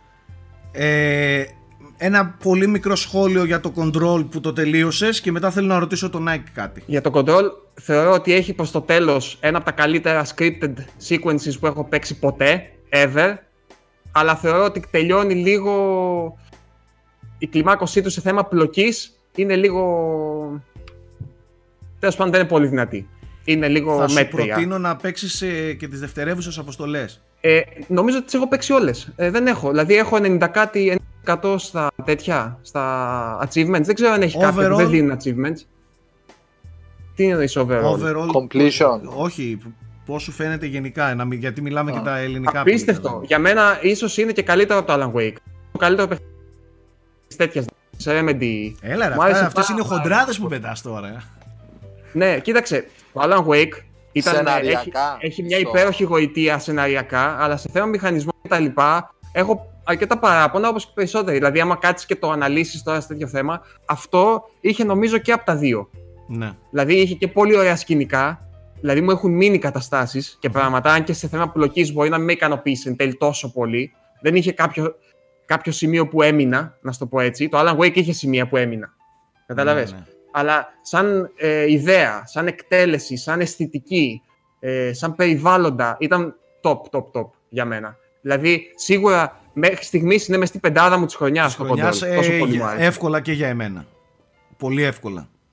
Ε, Nike, θέλουμε για να κλείσουμε Ναι. τη δικιά σου άποψη για το Death Stranding που ξέρω ότι παίζεις και γιατί το Ναι. λέω αυτό. Ε, έχουμε μιλήσει πολύ για το Death Stranding και έχω κάνει και πολύ αναλυτικό review μιας ώρας. Οκ. Ναι, ναι. Γιατί Ναι, θέλω τη δικιά ε, σου άποψη. Γιατί είσαι από τους πιο άρρωστους Kojima Metal Gear Solid ε, gamers που γνωρίζω με πολύ βαθιά γνώση του, των τίτλων τη, της Konami και του Kojima και πολύ βαθιά γνώση στη, στη φυσιογνωμία που λέγεται Kojima. Θέλω και είσαι παίκτης ο οποίος είσαι παραδοσιακός gamer, δηλαδή σου αρέσει πολύ να παίζεις τα παιχνίδια. Επειδή ξέρω ότι είσαι πολύ του gameplay, πολύ του,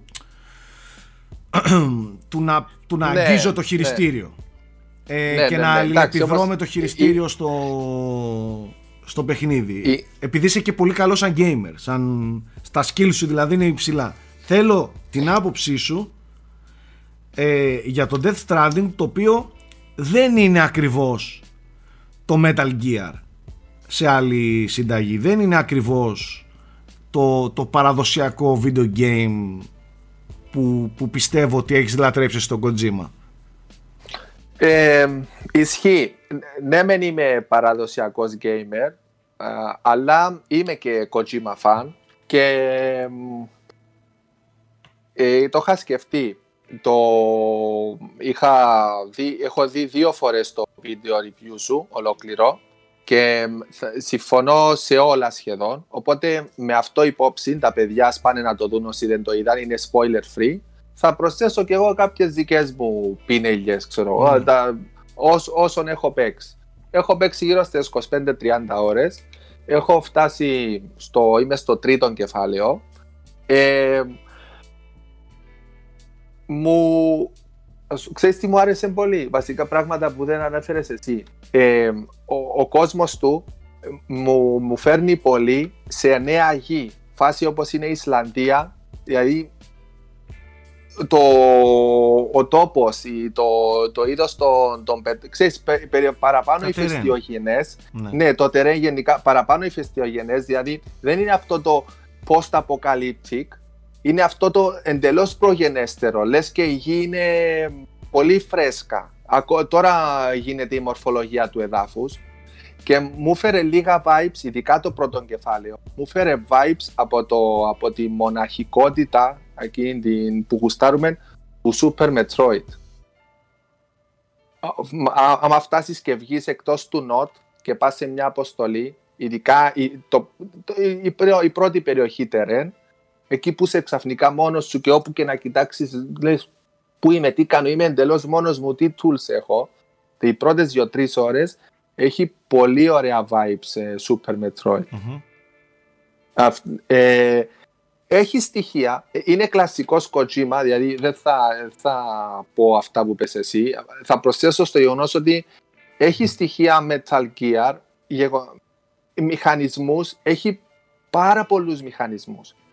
Μπορεί επιπόλαια να το λέμε ένα courier simulator, ξέρω εγώ, αλλά είναι γεμάτο μηχανισμούς και λεπτομέρειες που πάρα πολύ η συντριπτική πλειοψηφία θα τα προσπεράσει ακόμα και από τα tutorials. Εγώ τα, τα είδα και τα εμπέδωσα γιατί έμπαινα μέσα στα tutorials και τα διάβαζα έναν ένα. Ε, ακόμα και κάποια memes που υπάρχουν στο internet ή κάποιες φωτογραφίες τελικά είναι παραπλανητικές. Π.χ. υπάρχει μια φωτογραφία που είναι ο Σαμ μέσα σε ψηλό χόρτο, που υπάρχει ο μηχανισμός του κρυψίματος μέσα σε ψηλό χόρτο, αλλά ε, έχει τόσο πολύ φορτίο που εξέχει. Και φαινόταν ένας εχθρός και τάχα το κοροϊδεύουν το παιχνίδι ότι σαν τη φάση με το Last of Us που εσύ ναι, είσαι ο Τζόελ ναι, ναι. και κρύβεσαι και η Έλλη κόβει βόλτες και σου έχανε λίγα Μόνο αν δουν εσένα θα καταλάβουν, όχι την ναι, ναι. ναι, ναι. Αυτό όταν το είδα πριν το βιώσω, αλλά α, μα, χάνει από την αληθοφάνεια. Δηλαδή δεν, δεν βλέπει. τι, είναι ένα τεράστιο ε, κουτί και περπατάει μόνο του. Εν τέλει όμως, όπως τα Metal Gear και όπως το που βλέπαμε και στο Infamous, υπάρχει ένας κόνος όρασης του, του εχθρού που αυτός δεν, ο, ο χαρακτήρας ο Σαμ δεν είχε μπει μέσα στον κόνο και σου λέει το παιχνίδι ότι ε, το σκέφτηκε ο Κοτσίμα. Εάν θα μπεις μέσα σε ψηλό χορτάρι, αυτά που εξέχουν κατέβαστα αλλιώς θα φανείς. Δηλαδή δεν κρύβεσαι. Εγώ πριν το φτάσω και μου δείξει αυτόν το tutorial το παιχνίδι, ήμουν ανομισμένος ότι ε, δεν ε, ξεχάνει από την αληθοφάνεια. Ε, κάποια memes είναι παραπλανητικά. Η δομή του φέρνεις, που είναι αριθμημένες οι αποστολές, φέρνει στο Peace Walker και μετά στο Metal Gear Solid 5. Ξέρεις, είναι αριθμημένες. Ναι, ναι, ναι. ναι. Και επίσης συμφωνώ ότι Bare Bones είναι ένα ε, walking simulator αλλά θεωρώ έχει τα στοιχεία Δηλαδή το σενάριο, οι χαρακτήρες, η πλοκή, αυτά που σου δίνουν από τα interviews και σιγά σιγά που το μαθαίνεις μπορεί κάποιος να αντέξει τις πρώτες 10-15 ώρες; Χωρίς να γκρινιάξει. Όχι να γκρινιάξει, απλά να τον παρακινήσουν τα υπόλοιπα για να τις προσπεράσει και εν τέλει να βιώσει αυτή την ιστορία. Και επίσης το reward σύστημα είναι καλωστημένο κάθε, κάθε λίγο ανταμείβεσαι με κάτι, με ένα tool, με έναν upgrade, με κάτι που κάνει τη ζωή σου πιο εύκολη ή και πιο γρήγορη τη μετάβαση σου ή οπουδήποτε. Ναι. Και αυτό είναι στοιχείο του Metal Gear Solid 5. Δηλαδή, εγώ το έχω αλλιώσει το 5, το έχω πλατινάρει, δηλαδή έχω παίξει, έχω κάνει grind τις αποστολές. Εδώ δεν χρειάζεται τόσο grind, αλλά τον grind οφειλώντας το Α πάρω το Tranquilizer Gun level 6. Μετά Α έχει 7. Α θέλω το Chaff Grenade. Θέλω αυτό. Το πρόβλημα Δηλαδή- όμως Nike και το ανέφερα μέσα στο review είναι ότι αυτά όλα μπορεί να είναι αχρησιμοποιητά. Αναλόγως. Ναι, οκ. Εν τέλει μένουν αχρησιμοποιητά. Κατάλαβες, δηλαδή θα Ναι. δεις ακόμα είσαι λίγο νωρίς. Εσύ νομίζεις ότι θα γίνουν πράγματα, θα γίνουν, αλλά θα, είναι, θα μείνει εκεί. Ναι, δηλαδή, ναι, σου ναι. δίνει εντάξει. level 3 όπλα, σου δίνει εκείνο, σου δίνει το άλλο και πάλι θα αποφεύγεις τις μάχες, πάλι δεν θα ασχολείσαι, πάλι θα τις δεις πολύ λίγες φορές. Αυτό ήταν και το δικό μου Ναι. μεγάλο πρόβλημα με το παιχνίδι. Ότι, Οκ. οκ, σου δίνει πάρα πολλές επιλογές, σου δίνει πάρα πολλά tools που λες, πάρα πολλά, micromanagement στα, στα updates σου, στα upgrades σου, ε, τα- τα πάντα ρε παιδί μου, με level 1, level 2, level 3 και τέτοια πράγματα. Και εν τέλει η βασική ραχοκοκαλιά είναι απλά να μεταφέρεις το δέμα. Ναι, ο- συμφωνώ. Απλά ήθελα αυτό. Ως Καταλαβες. ο Kojima, η- ο- υπάρχει ο Kojima σε αυτά. Δηλαδή είναι παιχνίδι του Kojima. Υπάρχει η λεπτομέρεια της λεπτομέρειας σε ένα μηχανισμό που μπορεί κανένας να μην ασχοληθεί. Αλλά όταν τον ανακαλύψεις θα πει Wow, α, το σκέφτηκε και αυτό, μα και αυτό. Και έτσι. Ε, σε αυτό ναι, το έχω πει και στο κείμενο, στο review. Είναι γεμάτο, τίγκα από, από Και τέτοια. ένα, γεν- ένα, ένα γενικό tip, π.χ. για αυτούς που ξέρεις λίγο αφιταλαντεύονται ή πάει να τους κοράσει το παιχνίδι, προτείνω τα πρώτα, δι- τον πρόλογο και τα δύο πρώτα chapters να αφοσιωθούν μόνο στα, στις αποστολές σκόπηκα λίγο. Ε, προτείνω τα πρώτα δύο chapters να τα πάνε μ, λίγο γρήγορα, δηλαδή να ασχοληθούν μόνο με τις με αποστολές τις του Sam. βασικές τις αποστολές του Sam. Ναι, να μην χρονοτριβήσουμε τις υπόλοιπες. Γιατί στο τρίτο κεφάλαιο αυτά που θα τους ξεκλειδώσουν θα, θα γίνει πιο γρήγορο γενικά το παιχνίδι. ναι, ναι, ναι. Κατάλαβα τι λες, κατάλαβα τι λες. Και τότε μπορεί να ασχοληθούν. Γιατί είναι όλα στη διάθεση. Μάλιστα. Αυ- εγώ λέω, αυτές εγώ οι λέω να πρώτες κάνουμε και μια εντυπώσεις. κουβέντα όταν ε, Εννοείται, τελειώσεις, ναι, ε, γιατί- Το απολαμβάνεις απλά ωστόσο, υπάρχει. έτσι. Ε, ναι, με, με, έχει, με έχει απορροφήσει, με έχει, με έχει ρουφήξει κανονικά. Ακόμα και τα, ε, και τα. Όταν πάω από ένα σημείο στο άλλο το δέμα, εγώ σκέφτομαι το email που διάβασα αυτά που λέει Α, τελικά έτσι είναι αυτό. Α, ναι, οκ. Ε, γρήγορα να πάω εκεί, γιατί υπάρχει αυτό το κίνητρο. Όταν το πάω εκεί, θα μελετήσουν αυτό και θα έχουν απάντηση σε αυτό. Δηλαδή, το σενάριο συνέχεια τρέχει. Και είναι μέρος του reward σύστημα. Είναι, είναι, ναι. Αυτά. Μάλιστα. Ωραία. Θα τα ξαναπούμε μάλλον ε, και πιο αναλυτικά όταν έρθει η στιγμή που θα το τελειώσεις και ίσως έχει παίξει και ο Θέμης με τον Μπρίτσκα Ναι. ε, κάποιες ώρες να το συζητήσουμε. Μπορεί να κάνουμε και μια spoiler κουβέντα για το Death Stranding Ναι, σε ναι, μια θα ήταν πολύ ξεχωριστή ωραίο. Ε, εκπομπή, έτσι. Θα ήταν πολύ ωραίο. Γιατί όχι; Να, μι- για να μπορούμε να μιλάμε άνετα, γιατί τώρα θέλω να πω πράγματα στον ε, Nike, αλλά δεν μπορώ. Ε, ναι, ναι, και εγώ ήθελα να πω πολλά, ξέρω, Ναι, αλλά ναι, ναι, ναι. προσπάθησα Άστο, και εγώ να άστο. είμαι όσο πιο spoiler free γίνεται. Λοιπόν, ε, αυτά παιδιά. Ωραία Ε, κουβεντούλα. Έλα, Γιώργο. Θέλω, πριν κλείσουμε, Ναι. θέλω να υποσχεθείς εδώ, ναι, ότι την επόμενη φορά θα αφιερώσουμε διπλάσιο χρόνο σε σινεμά και σειρές που έχουμε ξεχάσει. Ε, Θα αφιερώσουμε. ναι, κοίταξε, σήμερα θα αφιερώσουμε, στο υπόσχομαι και θα έχω δει και κάτι που θέλω Εγώ. να δω. Δύο-τρία πράγματα Ωραία, που γιατί θέλω να έχουμε, δω. έχουμε δει πολλά πράγματα και, και τρέχουν ταυτόχρονα για Είδα πολλά και εγώ πράγματα. μπόλικα πράγματα. Φαντάσου, Ωραία. σήμερα μας έχεις κόψει τα στερά. Παιδιά, το κακό είναι ότι πάμε για δύο ώρες. Είπαμε για Death Stranding, ρε. ε, Που και, και αυτό ταινία είναι. και πιάσαμε κουβέντα για το τι κάναμε όταν ήμασταν μωρά. Ε, Ναι, ναι, όχι, την επόμενη φορά. Νομίζω ότι η κουβέντα. Και- Νάτος ο Σνούπι, νάτος. Σκάνε, σκάνε και αυνή παιδιά στα πες, πες Αυτό που τώρα και, ακούγεται είναι από σένα. και τα λένε. Ναι, Πω, πω, Τα πω. ακούτε έτσι. Λοιπόν, Κάτσε. με, με τα γαυγίσματα του, του Σνούπι και τους κεραυνούς στο background σας αφήνουμε ε, και ανανεώνουμε το ραντεβού λογικά για την επόμενη εβδομάδα. Ε, ευχαριστούμε που μείνατε μέχρι και αυτή τη στιγμή.